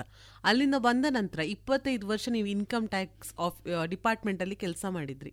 ಅದರ ಅನುಭವಗಳನ್ನು ಹಂಚಿಕೊಳ್ಳೋದಾದ್ರೆ ಸರ್. ಎಲ್ಲ ಸಿವಿಲ್ ಡಿಪಾರ್ಟ್ಮೆಂಟಿನಾಗಿ ಅದು ಒಂದು ನಮ್ಮ ಭಾರತ ದೇಶದ ವಿತ್ತ ಮಂತ್ರಾಲಯ ಅಡಿಯಲ್ಲಿರುವ ಒಂದು ಸರ್ವಿಸ್ ಅದು. ನಾನು ಅದರಲ್ಲಿ ಇನ್ಸ್ಪೆಕ್ಟರ್ ಆಗಿ ಸೇರಿದ್ದೆ. ಇನ್ಸ್ಪೆಕ್ಟರ್ ಆಗಿ ಸೇರಿ ಒಂದು ಎಂಟು ವರ್ಷದಲ್ಲಿ ನಾನು ಮತ್ತೆ ಅಧಿಕಾರಿಯಾದೆ. ಅಧಿಕಾರಿಯಾಗಿ ಮತ್ತೆ ಒಂದು ಹತ್ತು ವರ್ಷದಲ್ಲಿ ನಾನು ಅಸಿಸ್ಟೆಂಟ್ ಕಮಿಷನರೇ ಮತ್ತು ರಿಟೈರ್ಡ್ ಆಗೋ ಉಪ ಆಯುಕ್ತ ಉಪ ಆಯುಕ್ತ ಆಗಿ ಅಲ್ಲಿಂದ ನಿವೃತ್ತಿ ಹೊಂದಿದೆ. ಅಂಥೇಳಿ ಇದರಲ್ಲಿ ಕೂಡ ಬಹಳ ತುಂಬ ಸೆನ್ಸಿಟಿವ್ ಡಿಪಾರ್ಟ್ಮೆಂಟ್ ಅದು ಕೂಡ. ಹೌದು. ಅದು ಸುಮಾರು ಅದರಲ್ಲಿ ಸುಮಾರು ಎಷ್ಟೋ ಜನರ ದೇಶದ ಜನರ ಆರ್ಥಿಕವಾದ ವಿಚಾರಗಳು ನಮಗೆ ಗೊತ್ತಿರ್ತದೆ. ಅದನ್ನು ಗುಪ್ತವಾಗಿ ಇಡಬೇಕು. ಅದನ್ನು ನಾವು ಗುಪ್ತವಾಗಿ ಇಡಬೇಕಾಗ್ತದೆ. ಅದು ನಾವು ಅಲ್ಲಿ ಮಿಲಿಟರಿಯಲ್ಲಿ ಮೊದಲೇ ಕಲ್ತಿರ್ತೇವೆ. ಅದು ಅದು ನನಗೆ ಬಹಳ ಒಂದು ಉಪಕಾರ ಆಯಿತು. ಅದರಲ್ಲಿ ಹೇಳಿ ಮಿಲಿಟರಿ ಸರ್ವೀಸಿನ ಉಪಕಾರ ಆದ್ದು ಅಂತ ಹೇಳಿದರೆ ಈ ಒಂದು ಗುಪ್ತ ಇಡುವುದು ಯಾಕೆ ಹೇಳಿ ಅದು ಎಲ್ಲರ ಫೈಲ್ ಎಷ್ಟು ಎಷ್ಟು ಜನ ಇನ್ಕಮ್ ಟ್ಯಾಕ್ಸ್ ಇರ್ತಾರೆ ಅವ್ರದ್ದನ್ನು ನಾವು ಪ್ರಚಾರ ಅವರಿಗೆ ಇಷ್ಟೇ ನಾವು ಪ್ರಚಾರ ಮಾಡೋದು ಅಥವಾ ಯಾರಿಗಾರು ಅದನ್ನು ಬಹಿರಂಗಗೊಳಿಸೋದು ಅದರಿಂದಾಗಿ ಅವರಿಗೆ ತೊಂದರೆ ಆಗ್ಬೋದು. ವದಂತಿಗಳು ಆ ವದಂತಿಗಳು ಹಬ್ಬುದು ಮಾತ್ರ ಅಲ್ಲ. ನಾನು ಇದನ್ನು ಮುಂಬೈಯಲ್ಲಿ ಹೆಚ್ಚಾಗಿ. ಅಲ್ಲಿ ಈ ಒಬ್ಬನ ಆರ್ಥಿಕ ವಿಚಾರ ಗೊತ್ತಾದರೆ ಅದು ಟೆ ದೇಶದ್ರೋಹಿ ಶಕ್ತಿಗಳಿಗೆ ಗೊತ್ತಾದರೆ ದೇಶದ್ರೋಹಿ ಅಂತ ನನಗೆ ಹೇಳಲಿಕ್ಕೆ ಬರೋದಿಲ್ಲ ಅಂತೂ ಈ ಕೆಲವರು ಎಸ್ಟೋರ್ಷನ್ ಎಷ್ಟಿಂತಿರುತ್ತೆ ಅವರಿಗೆಲ್ಲ ಗೊತ್ತಾದರೆ? ಹೌದು. ಅದು ಅವರಿಗೆ ಪ್ರಾಬ್ಲಮ್ ಅವರಿಗೆ ಪ್ರಾಬ್ಲಮ್ ಆಗ್ತಾರೆ ಅದು ದೊಡ್ಡ ನಾನು ಮಾಡುವ ಅನ್ಯಾಯ ಅಲ್ವಾ? ಹಾಗೆ ಅದು ಆ ವಿಚಾರದಲ್ಲಿ ಗುಟ್ಟಿಡಬೇಕಾದರೆ ಒಂದು ಮತ್ತು ನಾವು ಮತ್ತು ಕೆಲವು ನಮ್ಮ ಇಂಟೆಗ್ರಿಟಿ ಇಡಬೇಕಾಗ್ತಾರೆ ಡಿಗ್ನಿಟಿ ಇಂಟೆಗ್ರಿಟಿ ಯಾಕೆ ಹೇಳಿ ಈ ಬ್ರ್ಯಾಂಚ್ ಇದು ಇನ್ಕಮ್ ಟ್ಯಾಕ್ಸ್ ಅಂತ ಹೇಳಿದರೆ ಆ ಡಿಪಾರ್ಟ್ಮೆಂಟಲ್ಲಿ ಕೆಲವು ಮಾಹಿತಿಗಳು ಇರ್ತವೆ ಮತ್ತು ಅದನ್ನು ಕೆಲವು ಮಾಹಿತಿಗಳು ಇರ್ತವೆ. ನಾವು ಮತ್ತೆ ಕೆಲವು ಜನರ ಮನೆಗಳಿಗೆ ರೈ ರೈಡ್ ಅಂತ ಹೇಳೋದು ಅದನ್ನು ಹೇಳ್ತಾರೆ. ಅದು ನಿಜವಾದ ರೈಡ್ ಅಲ್ಲ. ಅದಕ್ಕೆ ನಿಜವಾದ ಟೈಮ್ ಸರ್ಚ್ ಅಂತೇಳಿ ಹೇಳಿ ನಾವು ವಾರಂಟ್ ವಾರಂಟ್ ಹೇಳಿದರೆ ಎತ್ತರೈಸ್ ವಾರಂಟು ಕೊಡ್ತಾರೆ ಅವ್ರು ಕಳಿಸ್ತಾರೆ ಎತ್ತರೈಸ್ ಆಫೀಸರ್ಗಳನ್ನು ಅಲ್ಲಿ ಅವರೊಬ್ಬರ ಮನೆಗೆ ಹೊರ ಕೂಡಲಿ ಅವರ ಮನೆ ಒಳಗಿನದು ಕೂಡ ನಮಗೆ ಗೊತ್ತಾಗ್ತದೆ. ಅಂಥದ್ದನ್ನು ನಾವು ಬಾಯಿ ಬಿಟ್ಟಿರೋದು ಅದು ಅನಾವಶ್ಯಕರ ತೊಂದರೆ ಅಲ್ವ ಬಾಕಿದವರಿಗೆ. ಹಾಗೆ ಮಾಡಿದರೆ ಅದು ತೊಂದರೆ ಆಗಿಯೇ ಆಗ್ಬೋದು ಅದನ್ನೊಂದು ನಾನು ಕಲಿತೆ. ಕಲ್ತದಲ್ಲ ಅದು ಆ ಕಲ್ತದನ್ನು ಇಲ್ಲಿ ನನಗೆ ಸಹಾಯ ಬಂತು ಇಲ್ಲಿ ಉಪಕಾರಕ್ಕೆ ಬಂತು. ನಿಮಗೆ ಈಗ ಆರ್ಮಿಗೆ ಈಗ ಸೇರ್ಲಿಕ್ಕೆ ತುಂಬ ಜನ ಇದು ಮಾಡ್ತಾರೆ. ನಾನು ಆರ್ಮಿಗೆ ಸೇರಬೇಕು ಅದು ಮಾಡಬೇಕು, ಇದು ಮಾಡಬೇಕು ಅಂತ. ಆದರೆ ಇನ್ನೊಂದಿಷ್ಟು ಜನ ಇದ್ದಾರೆ ಸೇನೆ ಬೇಡ, ಅದರ ಬಗ್ಗೆ ಒಂದು ಬೇರೆ ಮೈಂಡ್ಸೆಟ್ ಇಟ್ಕೊಂಡವರು, ಪೂರ್ವಾಗ್ರಹವಾಗಿ ಏನೇನೋ ಅಂದ್ಕೊಂಡವರು ಇಂಥವರೆಲ್ಲ ಸೇನೆಗೆ ಸೇರದಿರಲಿಕ್ಕೆ ಏನು ಕಾರಣ ಅಂತ? ಇದು ಬಹಳ ಒಳ್ಳೆ ಕ್ವಶನ್ ಇದು. ಈ ಕ್ವಶ್ ಇದು ಮನಸ್ಸಿನ ಮನಸ್ಸಿನ ಒಂದು ಸ್ಥಿತಿ ಅದು. ಅದೇ ಬರೀ ಒಂದು ಕಾರಣಗಳಲ್ಲ ಅದಕ್ಕೆ ಕೆಲವು ಕಾರಣ ಇದೆ. ಒಂದು ನಮ್ಮ ಭಾರತ ದೇಶದ ಸಾಮಾಜಿಕ ಮೊದಲಿಂದೇ ಬಂದ ಸಾಮಾಜಿಕ ರೀತಿ. ಯಾಕೆ ಹೇಳಿ ದೇಶ ರಕ್ಷಣೆ ಈಗ ನಮ್ಮ ಹೊಣೆ ಆಗಿರಬೇಕಿತ್ತು ಹೊಣೆ ನಿಜವಾಗಿ ನಮ್ಮ ಹೊಣೆ. ಆದರೆ ಹಿಂದಿಂದೇ ಬಂದ ಒಂದು ಕ್ರಮ ಅಂತ ಹೇಳಿದರೆ ನಾವು ರಾಜರ ಆಳ್ವಿಕೆಗೆ ನಮ್ಮ ಎಲ್ಲ ಮೈಂಡ್ಸೆಟ್ಟು ರಾಜರ ಆಳ್ವಿಕೆಗೆ ಹೊಂದಿಕೊಂಡಿತ್ತು. ಹೌದು. ಆ ರಾಜಗ ರಾಜರು ಹೇಗಾದ್ರು ಕೂಡ ಜನಕ್ಕೆ ಸೈನ್ಯ ಅವರಿಗೆ ಸೈನ್ಯಕ್ಕೆ ಇಲ್ಲಿಂದ ಹಣ ಕೊಟ್ಟು ಜನಗಳನ್ನು ತರಿಸ್ತಾ ಇದ್ದರು ಬೇರೆ ಯಾವ ಊರಿಂದ. ಜ, ಸಾಮಾನ್ಯ ಜನಗರಿಗೆ ಕೃಷಿಕರಿಗೆ, ವ್ಯಾಪಾರಿಗಳಿಗೆ ಏನು ಇದರ ಪರ ದೇಶ ರಕ್ಷಣೆಯ ಅಂತೇಳಿ ರಾಜ್ಯ ರಕ್ಷಣೆ ಪರವೇ ಇರಲಿಲ್ಲ. ಮತ್ತೆ ಅದಕ್ಕೆ ಕಾರಣ, ಹಾಗೆ ಒಂದು ಎಂತ ಇತ್ತು ಅಂತ ಹೇಳಿದರೆ ಅದು ರಾಜ ಯಾರಾದರೂ ನಮಗೆ ರಾಗಿ ಬೀಸೋದು ಇದ್ದೇ ಇದೆ. ರಾಜರು ಅವರವರಷ್ಟಿಗೆ ಅವರವರು ಅನುಭವ ಮಾಡ್ತಾಯಿದ್ರು ಕೃಷಿಕರು ಯಾರೋ ಬಾಕಿದ್ದ ಸಾಮಾನ್ಯ ಜನಗರಿಗೆ ಇದರ ಪರಿವೇ ಇರಲಿಲ್ಲ. ರಾಜ ಹೇಗೆ ರಾಜ ಕಾಪಾಡಿಕೊಳ್ತಾನೆ ಅವನ ರಾಜ್ಯವನ್ನು? ಒತ್ತಾಯಪೂರ್ವಕವಾಗಿ ಸೈನಿಕರನ್ನಾಗಿ ಮಾಡಿದ್ದು ಇದೆ ಆ ಕಾಲದಲ್ಲಿ. ಅದು ಇರ್ಬೋದು. ಅವರು ಒತ್ತಾಯೋಗ ಪೂರ್ವ ಮಾಡಿದವರು ಅದು ಹಾಗೆ ಕಷ್ಟರು ಸೈನ್ಯವನ್ನು ಮಾಡೋದು. ಆದರೆ ಅದು ಹಣ ಕೊಟ್ಟು ಅಥವಾ ಈಗ ಕಾಂಟ್ರಾಕ್ಟ್ ಬೇಸಿಸಲ್ಲಿ ಆಮೇಲೆ ಮರ್ಸನರಿ ಜನ ಸೇನೆಗಳನ್ನು ಇಟ್ಟುಕೊಂಡು ಜನ ರಾಜ್ಯಭಾರ ಮಾಡ್ತಿದ್ರು. ಅದನ್ನೇ ಇದು ನಮ್ಮ ಮನಸ್ಸಿನಲ್ಲಿ ಅದೇ ಹೊಕ್ಕೋಗಿದೆ. ಹೌದು. ಆದ ಕಾರಣ ದೇಶ ರಕ್ಷಣೆ ನಮ್ಮದೇ ಕ ಅಂತೇಳಿ ಒಂದೊಂದು ಯಾರಿಗೂ ಇಲ್ಲ. ಇಲ್ಲ. ಮತ್ತು ಕೆಲವು ಜನ ಇದೆ ಅದು ಅವರು ಹೆದರಿತ ಹೆದರ್ತಾರೆ. ಈಗ ವದಂತಿಗಳಿರುತ್ತೆ ಅಂದರೆ ಮಿಲಿಟ್ರಿಗೆ ಹೋದರೆ ಅಲ್ಲಿ ನಾವು ಸತ್ತೋಗ್ಬೋದು ನಮಗೆ ಯಾರಿಲ್ಲ. ಅದಕ್ಕೆ ಒಂದು ಹಾಗೆ ಜನರು ಹೆದರ್ತಾರೆ. ಹೌದು. ಈಗ ಮತ್ತು ಅಲ್ಲಿ ಕಷ್ಟ ಜೀವನ. ಕೆಲವು ಮನೆಯವರು ಸಪೋರ್ಟ್ ಮಾಡುದು ಅದು ಅದೇ ವಿಚಾರ ಅದೇ ನಾನು ಬರ್ತಿದ್ದೆ ಈಗ. ಯಾಕೆ ಕೆಲವು ಜನಕ್ಕೆ ಅಂತೇಳಿದ್ರೆ ಇದೆಲ್ಲ ಆಯ್ತಪ್ಪ ಅಷ್ಟೆಲ್ಲ ಯಾಕೆ ಕಷ್ಟಪಡಬೇಕು ನನ್ನ ಮಗ ಅದು ಬ- ಈಗ ಮತ್ತು ಅದು ಇದು ಮತ್ತು ಒಬ್ಬನೇ ಮ- ಒಬ್ಬನೇ ಮಗ ಇರ್ಬೋದು ಅಲ್ಲ ಎರಡು ಜನ ಇರ್ಬೋದು ನನ್ನ ಮಕ್ಕಳು ಯಾಕೆ ಹೋಗಬೇಕು?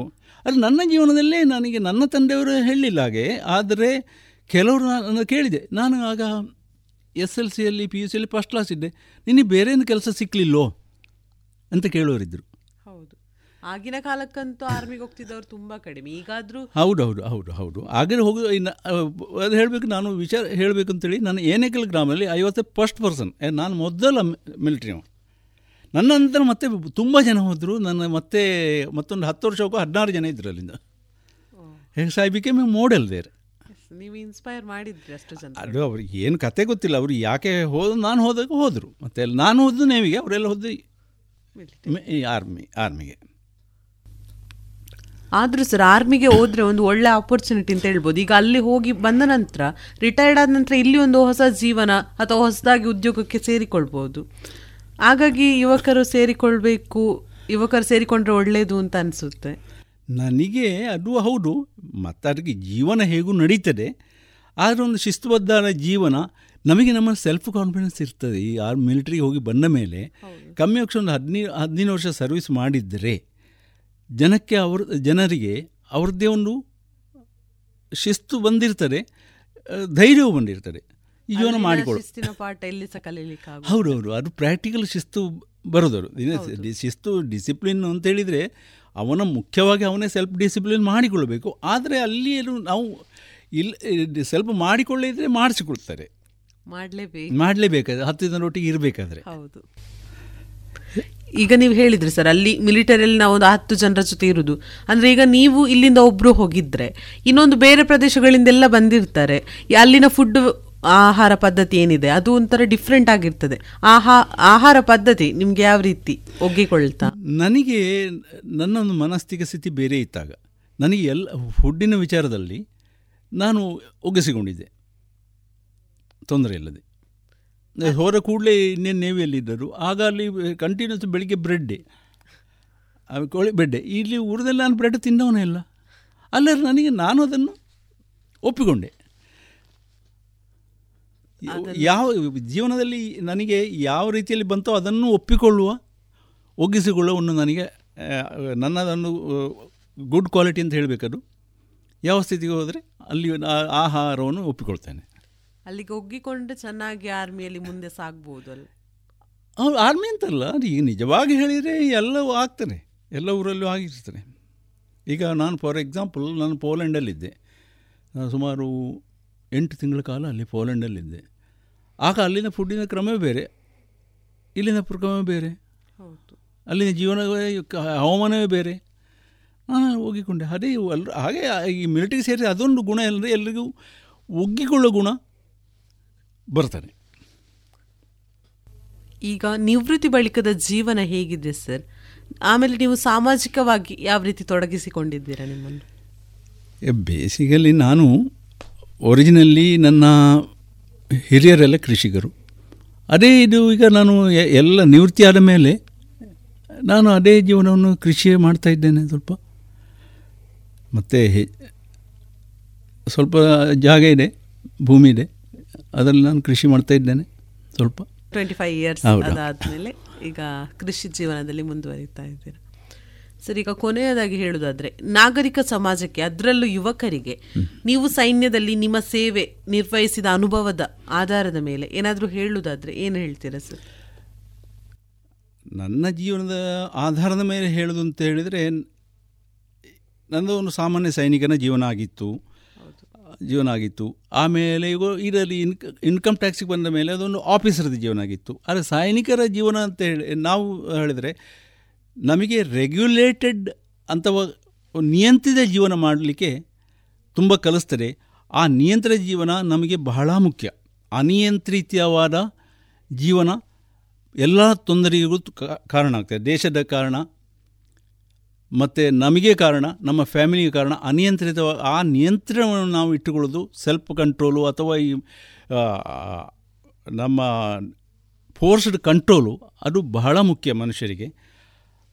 ಇದನ್ನು ನಾನು ಜನರಿಗೆ ಹೇಳಬಯಸ್ತೇನೆ. ಯುವಕರಿಗಾರರು ಕಾನೂನುಗಳನ್ನು ಕೈಯಲ್ಲಿ ತೆಗೊಳ್ಬೇಡಿ ಭಾವೋದ್ನ ಕೆಲಸ ಮಾಡಬೇಡಿ, ಎಲ್ಲ ಸಮ, ಸಮಾಧಾನ ಚಿತ್ತದಿಂದ ಆಲೋಚಿಸಿ, ಸರಿಯಾದ ಟೈಮಿಗೆ ಸರಿಯಾದನ್ನು ಮಾಡಿಕೊಳ್ಳಿ. ಯಾಕಂದರೆ ನೇವಿದು ಹಾಗೆ ಮಿಲಿಟ್ರಿ ಇದೆ ಹಾಗೆ ನೇವಿಡ್ ಎಸ್ಪೆಷಲಿ ಹಾಗೆ. ಅದರ ಮೋಟೋ ಇತ್ತ ಹಾಗೆ hit first hit sure and hit hard ಅಂತೇಳಿ. ಹೇಳಿ ನಾವು ಅದನ್ನು ಟೈಮಿಂಗ್ ಪ್ರಕಾರ ಅದನ್ನು ನಾನು ಟೈಮಲ್ಲಿ ಮಾಡಿಕೊಳ್ಬೇಕಲ್ಲ. ಶಿಸ್ತಿನ ಜೀವನಕ್ಕೆ ಅಡಿಪಾಯ ಹಾಕಿ ಹೌದು ಕೊಡ್ತೇನೆ. ಹಾಗೆ ಟೈಮಿಂಗ್ ಮಾಡಿಕೊಳ್ಳು.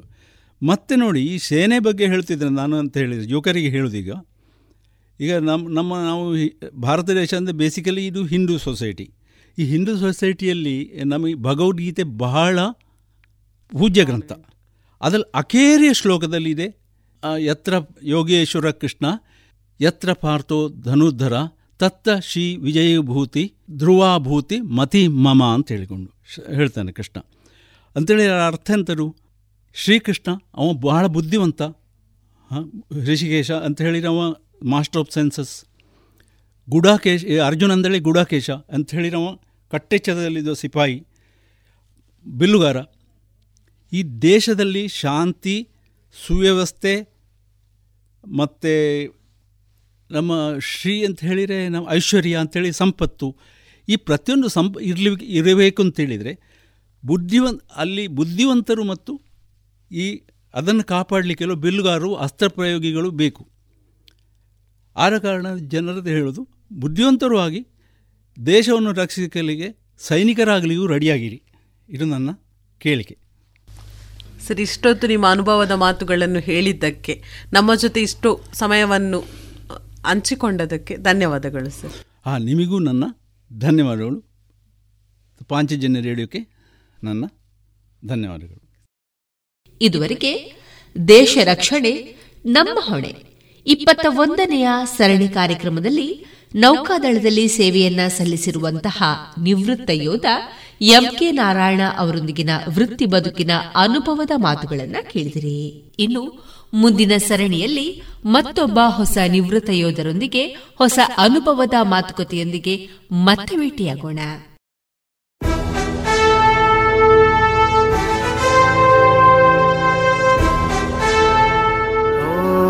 ದೇವ ದೇವ ದೇವಾನ ಕೈ ಮುಗಿವೆ. ನಮ್ಮನು ಕಾಯುವ ಸೈನ್ಯದ ಕಡೆಗೆ. ನಮ್ಮ ನೆಮ್ಮದಿಯ ಜೀವನಕ್ಕೆ ಕಾರಣರಾದ ವೀರ ಯೋಧರ ಬದುಕು ಹೇಗಿರುತ್ತೆ ಗೊತ್ತೇ? ಮಳೆ, ಚಳಿ, ಬಿಸಿಲೆನ್ನದೆ ಗಡಿ ಕಾಯುವ ಸೈನಿಕರ ನಿತ್ಯದ ಸವಾಲುಗಳೇನು ತಿಳಿದಿದೆಯಾ? ನಮ್ಮೂರಲ್ಲೇ, ಅಂದರೆ ಪುತ್ತೂರಿನವರೇ ಆದಂತಹ ಸೈನಿಕರ ಜೀವನಗಾಥೆಗಳನ್ನ ರೇಡಿಯೋ ಪಾಂಚಜನ್ಯದಲ್ಲಿ ಆಲಿಸುವ ಸುವರ್ಣ ಅವಕಾಶ. ದೇಶ ರಕ್ಷಣೆ, ನಮ್ಮ ಹೊಣೆ. ಪ್ರೇರಣಾದಾಯಕ ಸರಣಿ ಕಾರ್ಯಕ್ರಮ. ರಾತ್ರಿ ಹಗಲಿನ ಸೆನಸಾಟ, ನಮ್ಮಯ ರಕ್ಷಣೆ ಹಠ. ಭಯವೇ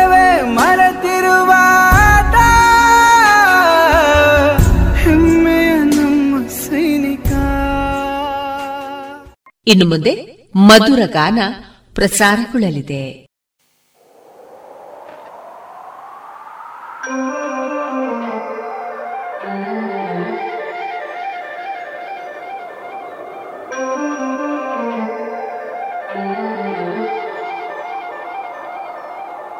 ಲಲ ಲಲ ಲಲ ಲಲ ಲಲ ಲಲ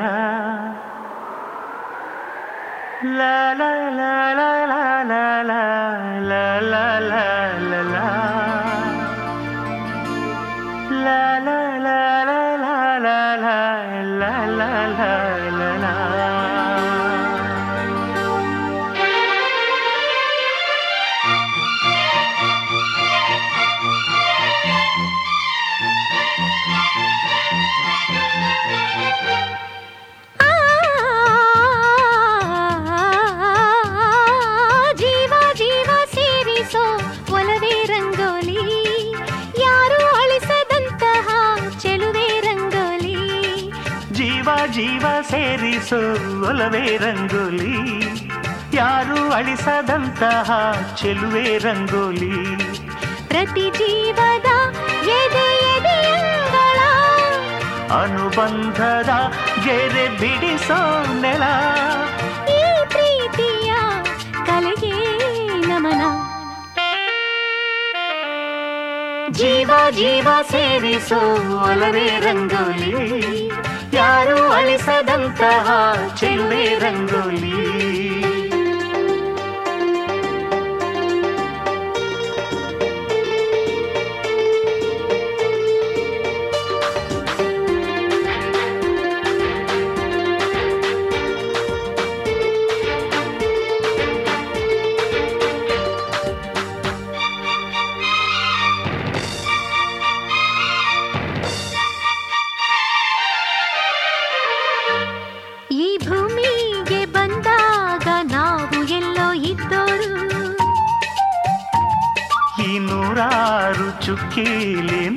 ನಾವು ಚುಕ್ಕಿಯಾದವರು. ಈ ಚುಕ್ಕಿ ಸೇರಿಸೋದೆ ಪ್ರೀತಿ ಈ ಪ್ರೀತಿ ಕಾಣದಂಥ ರೇಖೆಲಿ. ಒಂದಾಗಿ ಸೇರಿದಾಗ ನಾವಿಲ್ಲಿ. ಈ ಬಾಳೆ ರಂಗು ರಂಗಿನ ರಂಗೋಲಿ. ಜೀವ ಜೀವ ಸೇರಿಸೋ ಒಲವೇ ರಂಗೋಲಿ. ಯಾರು ಅಳಿಸದಂತಹ ಚೆಲುವೆ ರಂಗೋಲಿ ಜೀವ ಜೀವ ಸೇರಿಸೋ ರಂಗೋಲಿ. ಯಾರು ಅಳಿಸದಂತಹ ಚೆಲುವೆ ರಂಗೋಲಿ.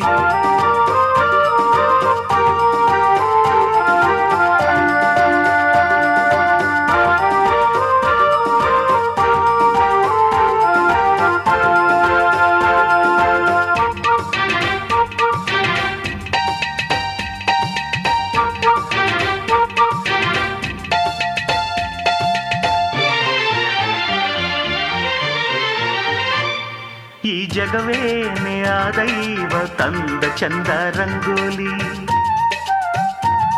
ಈ ಒಡಲಲ್ಲೋ ನೂರಾರು ಭಾವ ಸೇರೋ ರಂಗೋಲಿ. ಇದರೊಳಗೆ ಸೇರಿದಾಗ ಆನಂದ. ಬೇರಾಗಿ ನಿಂತರಿಲ್ಲಿ ನೂರಾರು ಬಣ್ಣದಲ್ಲಿದೆ ಸಂಬಂಧ.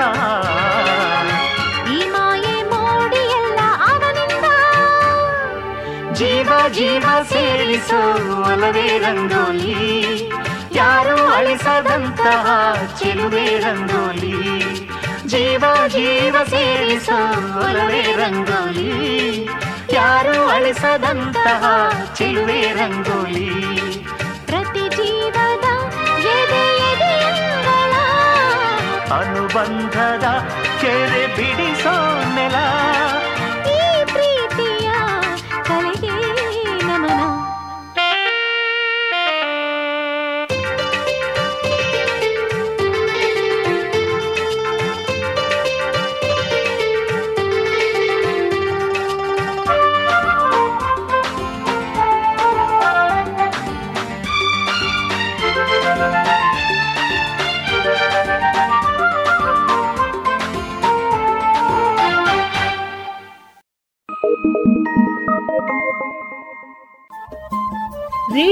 ಪಾಂಚಜನ್ಯ ತೊಂಬತ್ತು ಬಿಂದು ಎಂಟು ಎಫ್ಎಂ ಸಮುದಾಯ ಬಾನುಲಿ ಕೇಂದ್ರ ಪುತ್ತೂರು. ಇದು ಜೀವ ಜೀವದ ಸ್ವರ ಸಂಚಾರ.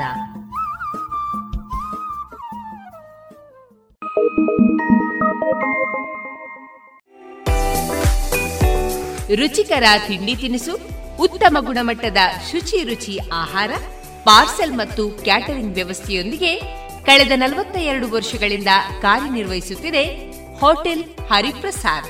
ಗ್ರಾಹಕರ ಸೇವೆಗೆ ಸದಾ ಸಿದ್ಧ. ಇಲ್ಲೇ ಭೇಟಿ ಕೊಡಿ ಹೋಟೆಲ್ ನ್ಯೂ ಹರಿಪ್ರಸಾದ್, ಬಳುವಾರು ಪುತ್ತೂರು. ದೂರವಾಣಿ ಸಂಖ್ಯೆ ಎಂಟು ಒಂದು ಸೊನ್ನೆ ಐದು ಸೊನ್ನೆ ಮೂರು ಒಂದು ಏಳು ಒಂಬತ್ತು ಆರು.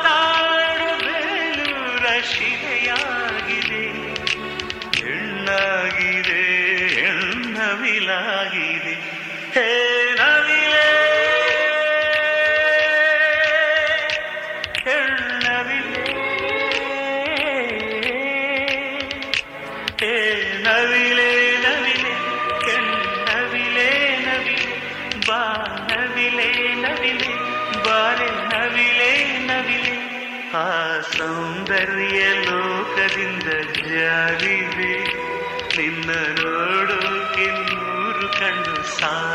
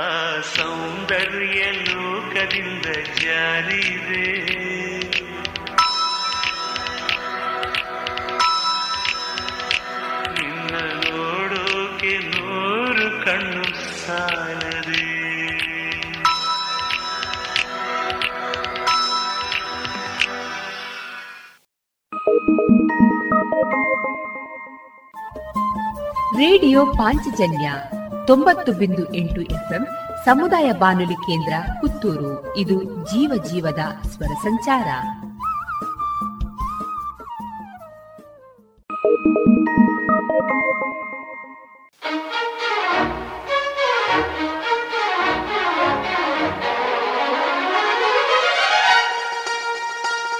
ಓ ಚಿಲಿಪಿಲಿ ಗಣಪದ ನುಡಿಸುವ ಗಿಳಿಗಳ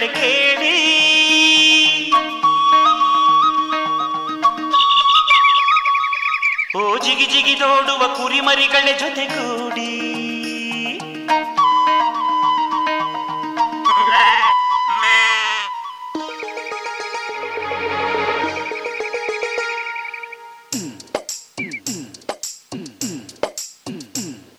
ನನ್ನಾಸೆ ಮಲ್ಲಿಗೆ ಬರ್ತಾಳಮ್ಮ. ನಮ್ಮೂರ ಜ್ಯೋತಿಯು ಅವಳೇ ನಮ್ಮ ಬಂಗಾರದಂಥ ಬೊಂಬೆಯು ನನ್ನಾಸೆ ಮಲ್ಲಿಗೆ ಬರುತ್ತಾಳಮ್ಮ. ನಮ್ಮೂರ ಜ್ಯೋತಿಯು ಅವಳೇ ನಮ್ಮ ಬಂಗಾರದಂಥ ಬೊಂಬೆಯು ಗಿರಿಜಾರೋ ಗಂಗೆಯೇ, ಮಲೆನಾಡ ತುಂಗೆಯೇ, ಕಾವೇರಿ ತಂಗಿಯೇ ವಯ್ಯಾರಿ ಭದ್ರೆಯೇ ಸೇರಿ ಅವಳ ಪಾದ ತುಂಬಿರಿ ಓ ನನ್ನ ಆಸೆ ಮಲ್ಲಿಗೆ ಬರುತ್ತಾಳಮ್ಮ ನಮ್ಮೂರ ಜ್ಯೋತಿಯು ಅವಳೇ ನಮ್ಮ ಬಂಗಾರದಂಥ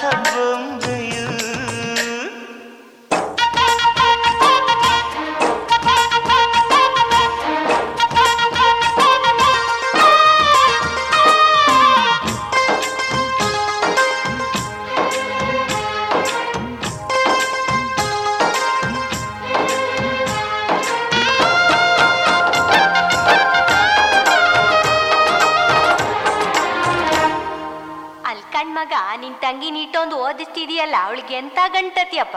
ಸೂಟು ಬೂಟು ವೀರನ ಜೋಡಿ ನೀಡುವೆ, ಅಂಬಾರಿ ಮೇಲೆ ಅವಳ ಮೆರವಣಿಗೆ ಮಾಡುವೆ.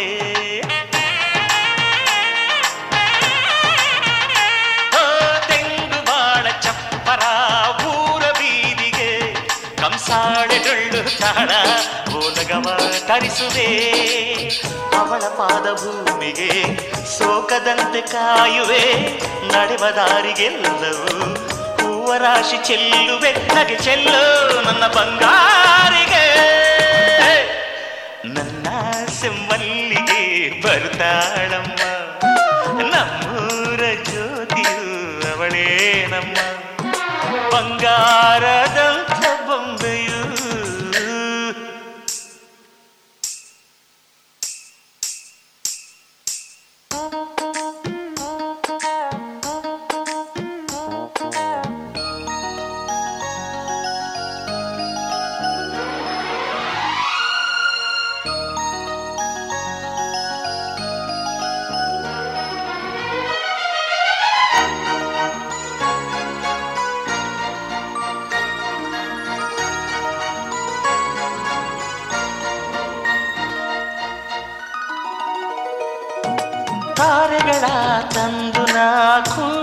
ಹಾಕುವೆ. ಆ ಚಂದ್ರನನ್ನು ಇವಳ ಅಂಗೈಗೆ ನೀಡುವೆ.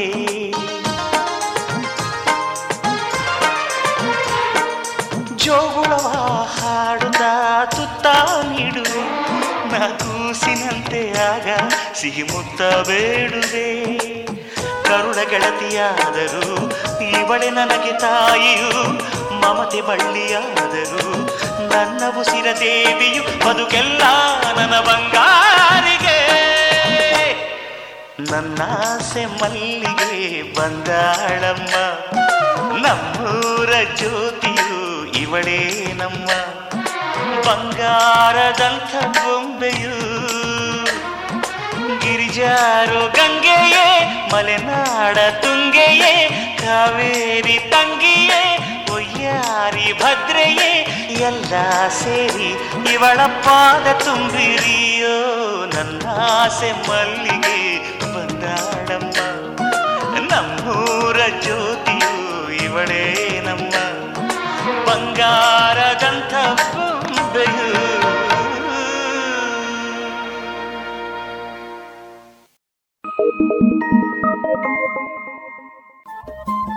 ರೇಡಿಯೋ ಪಾಂಚಜನ್ಯ ತೊಂಬತ್ತು ಬಿಂದು ಎಂಟು ಎಫ್ಎಂ ಸಮುದಾಯ ಬಾನುಲಿ ಕೇಂದ್ರ ಪುತ್ತೂರು. ಇದು ಜೀವ ಜೀವದ ಸ್ವರ ಸಂಚಾರ.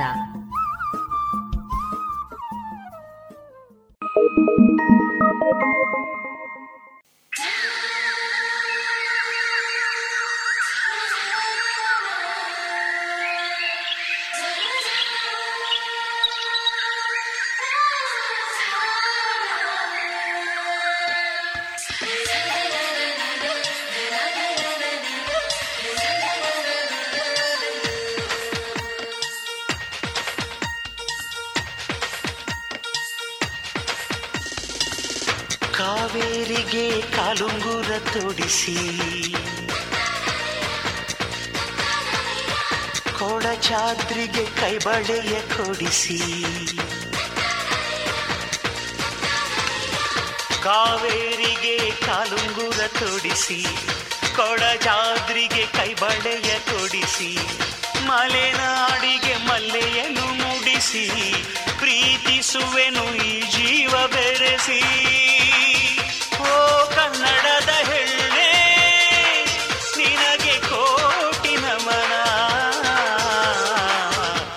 ನಮ್ಮ ಪ್ರೀತಿಗೆರಡೆ ಅಕ್ಷರ. ಅದರಾಳ ಗೌರಿ ಶಂಕರ. ಕಾವೇರಿಗೆ ಕಾಲುಂಗುರ ತೊಡಿಸಿ ಕೊಡಚಾದ್ರಿಗೆ ಕೈಬಳೆಯ ಕೊಡಿಸಿ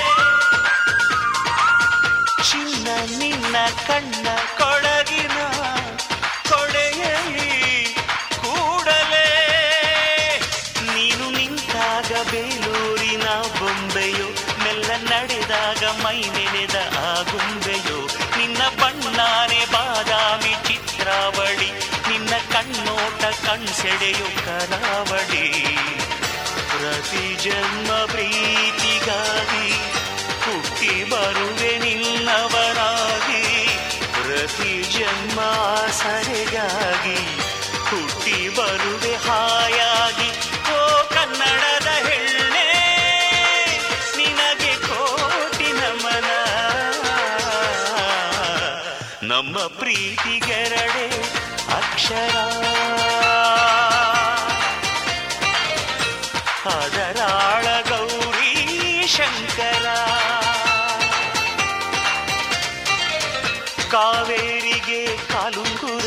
ತೊಡಿಸಿ ಕೊಡಜಾದ್ರಿಗೆ ಕೈಬಳೆಯ ಕೊಡಿಸಿ.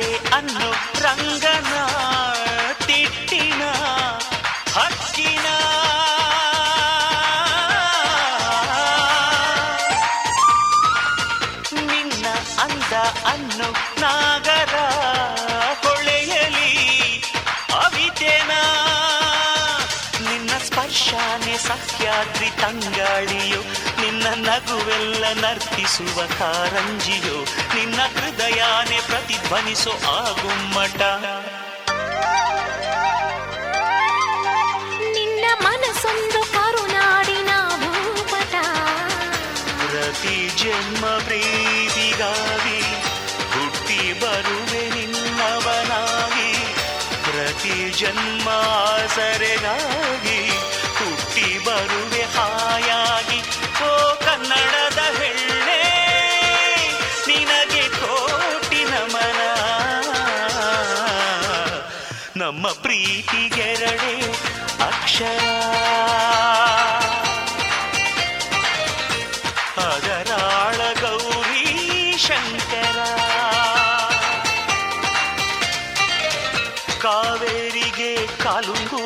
ಕೊಡಜಾದ್ರಿಗೆ ಕೊಳಜಾದ್ರಿಗೆ ಕೈಬಳೆಯ ಕೊಡಿಸಿ ಮಲೆನಾಡಿಗೆ ಮಲ್ಲೆಯನ್ನು ಮುಡಿಸಿ, ಪ್ರೀತಿಸುವೆನು ಈ ಜೀವ ಬೆರೆಸಿ. ಓ ಕನ್ನಡದ ಹೆಣ್ಣೆ, ನಿನಗೆ ಕೋಟಿ ನಮನ. ನಮ್ಮ ಪ್ರೀತಿಗೆರಡೆ ಅಕ್ಷರ.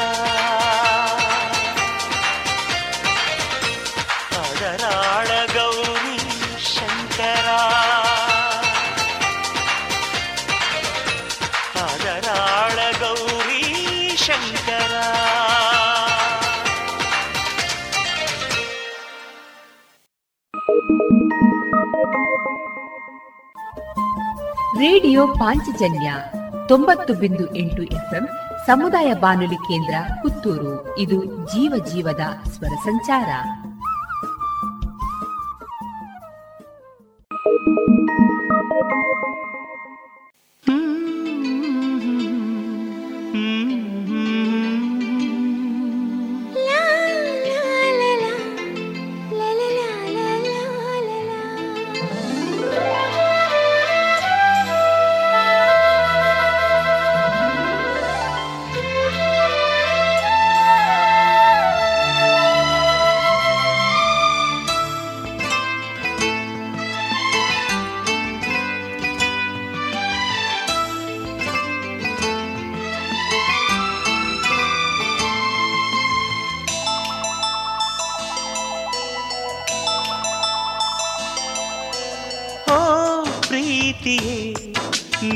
ನೀನೆಷ್ಟು ದೂರವೇ?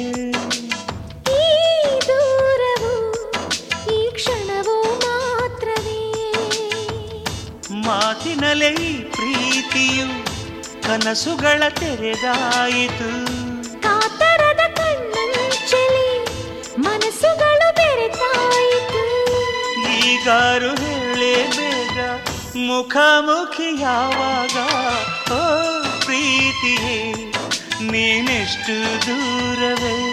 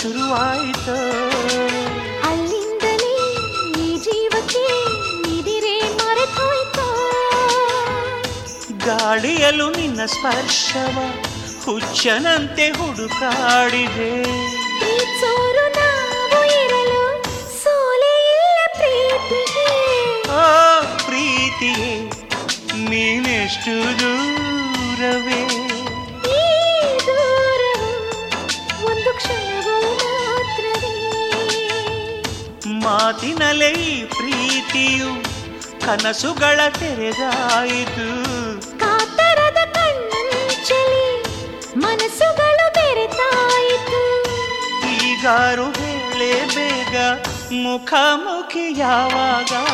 ಓ ಪ್ರೀತಿ ನೀಷ್ಟು ದೂರವೇ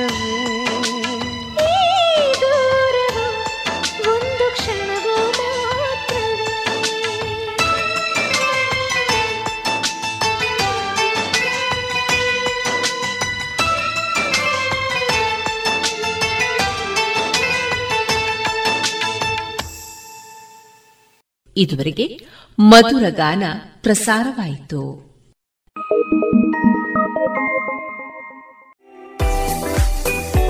ರುಚಿಕರ ತಿಂಡಿ ತಿನಿಸು, ಉತ್ತಮ ಗುಣಮಟ್ಟದ ಶುಚಿ ರುಚಿ ಆಹಾರ, ಪಾರ್ಸೆಲ್ ಮತ್ತು ಕ್ಯಾಟರಿಂಗ್ ವ್ಯವಸ್ಥೆಯೊಂದಿಗೆ ಕಳೆದ ನಲವತ್ತ ಎರಡು ವರ್ಷಗಳಿಂದ ಕಾರ್ಯನಿರ್ವಹಿಸುತ್ತಿದೆ ಹೋಟೆಲ್ ಹರಿಪ್ರಸಾದ್. ಗ್ರಾಹಕರ ಸೇವೆಗೆ ಸದಾ ಸಿದ್ಧ. ಇಲ್ಲೇ ಭೇಟಿ ಕೊಡಿ ಹೋಟೆಲ್ ನ್ಯೂ ಹರಿಪ್ರಸಾದ್. ಬಳುವಾರು ಪುತ್ತೂರು. ದೂರವಾಣಿ ಸಂಖ್ಯೆ ಎಂಟು ಒಂದು ಸೊನ್ನೆ ಐದು ಸೊನ್ನೆ ಮೂರು ಒಂದು ಏಳು ಒಂಬತ್ತು ಆರು. ರೇಡಿಯೋ ಪಾಂಚಜನ್ಯ ತೊಂಬತ್ತು ಬಿಂದು ಎಂಟು ಎಫ್ಎಂ ಸಮುದಾಯ ಬಾನುಲಿ ಕೇಂದ್ರ ಪುತ್ತೂರು. ಇದು ಜೀವ ಜೀವದ ಸ್ವರ ಸಂಚಾರ.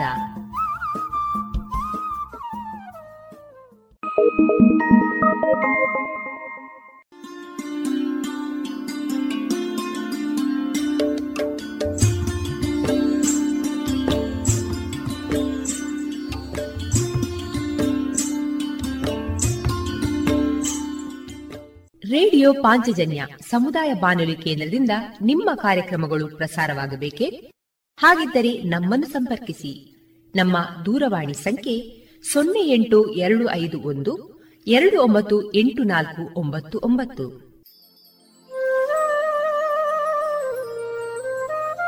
ಗಮನಿಸಿ ಕೇಳುಗರೆ, ನಮ್ಮ ಕಾರ್ಯಕ್ರಮಗಳನ್ನು ವೆಬ್ಸೈಟ್ ಮೂಲಕ ಕೂಡ ಆಲಿಸಬಹುದು.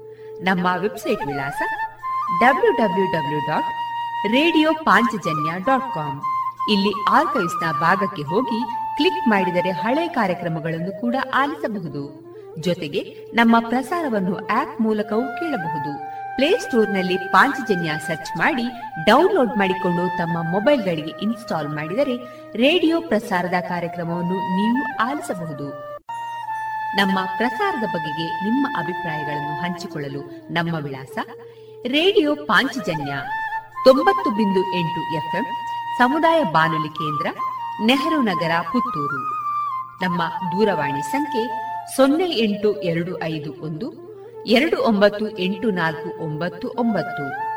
ಇಮೇಲ್ ವಿಳಾಸ radio Panchajanya at Gmail dot com ನಮ್ಮ ವಿಳಾಸ ಮತ್ತೊಮ್ಮೆ ರೇಡಿಯೋ ಪಾಂಚಜನ್ಯ ತೊಂಬತ್ತು ಬಿಂದು ಎಂಟು ಎಫ್ಎಂ ಸಮುದಾಯ ಬಾನುಲಿ ಕೇಂದ್ರ, ನೆಹರು ನಗರ, ಪುತ್ತೂರು. ನಮ್ಮ ದೂರವಾಣಿ ಸಂಖ್ಯೆ ಸೊನ್ನೆ ಎಂಟು ಎರಡು ಐದು ಒಂದು, ಎರಡು ಒಂಬತ್ತು ಎಂಟು ನಾಲ್ಕು ಒಂಬತ್ತು ಒಂಬತ್ತು. ಇಲ್ಲಿಗೆ ಈ ಹೊತ್ತಿನ ಪ್ರಸಾರ ಕಾರ್ಯಕ್ರಮವನ್ನ ಮುಕ್ತಾಯಗೊಳಿಸುತ್ತಿದ್ದೇವೆ. ಆತ್ಮೀಯ ಕೇಳುಗರಿಗೆಲ್ಲ ರೇಡಿಯೋ ಪಾಂಚಜನ್ಯದ ಬಳಗದ ಪರವಾಗಿ ನಾನು ತೇಜಸ್ವಿ ರಾಜೇಶ್ ಮಾಡುವ ಅನಂತ ವಂದನೆಗಳು.